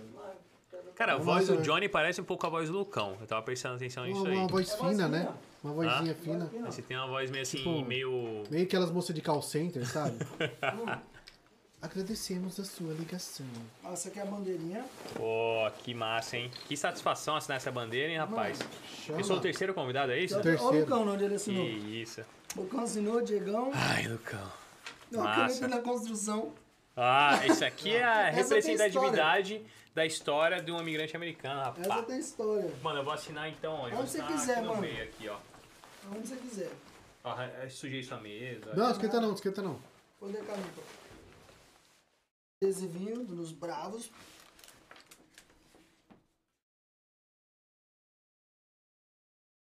Liga o Oliver. O Oliver esteve aqui. Que dia é hoje mesmo? Hoje é dia 3, né? 2 do 3. 2, 2 do mês 3. 3. Eu sempre confundo, sabia? Porque lá no Brasil é o contrário. Eu fiz aqui igual o. o- eu, eu fiz igual os brasileiros assim. Não, esquenta cabeça não. Top. Dia, Mês e ano. Eu sempre confundo, você acredita que eu ainda consigo confundir? É, eu também de vez em quando acontece isso comigo. Isso aí. Galera, obrigado É aí isso? por vocês. Tamo junto, senhores. Tá gente. Deixa o Oliver se despedir, ele dá tchau. E, mano, Eu vou encerra pra eu vou nós. o adesivo desse Todos esses. To- Todos pra mim? E a caneca. Aí A caneca é A caneca é Tem- sua. Eu não Encerra- mereço tanto. Sim, e tem que encerrar o nosso programa aí de hoje. Então tá bom. Ó, muito obrigado pela presença de todos vocês que assistiram os Brabos Podcast. Galera, fenomenal. Se inscrevam no canal, não esqueçam de deixar o seu like. Compartilhe esse vídeo com os seus amiguinhos. Tamo junto. Chama! E o Johnny vai fazer alguma coisa aqui. O que, que é, Johnny? Eu vou, eu vou aproveitar que ele tá encerrando o programa aqui. Eu vou fazer o story dele encerrando o programa, que é inédito isso. Então vamos fazer isso. Pera aí. Um, dois, três e. Então vamos lá, vocês que estão assistindo aí o Os Brabos Podcast, vou convidar vocês para se inscreverem no canal, deixarem o seu like, porque esse conteúdo aqui foi fenomenal. Gastamos quase 3 horas falando groselha, é muito difícil fazer isso durante 3 horas. Compartilhem esse vídeo com seus amigos. Tamo junto, é nóis e foi. É Valeu. filhos! Fucking power, galera!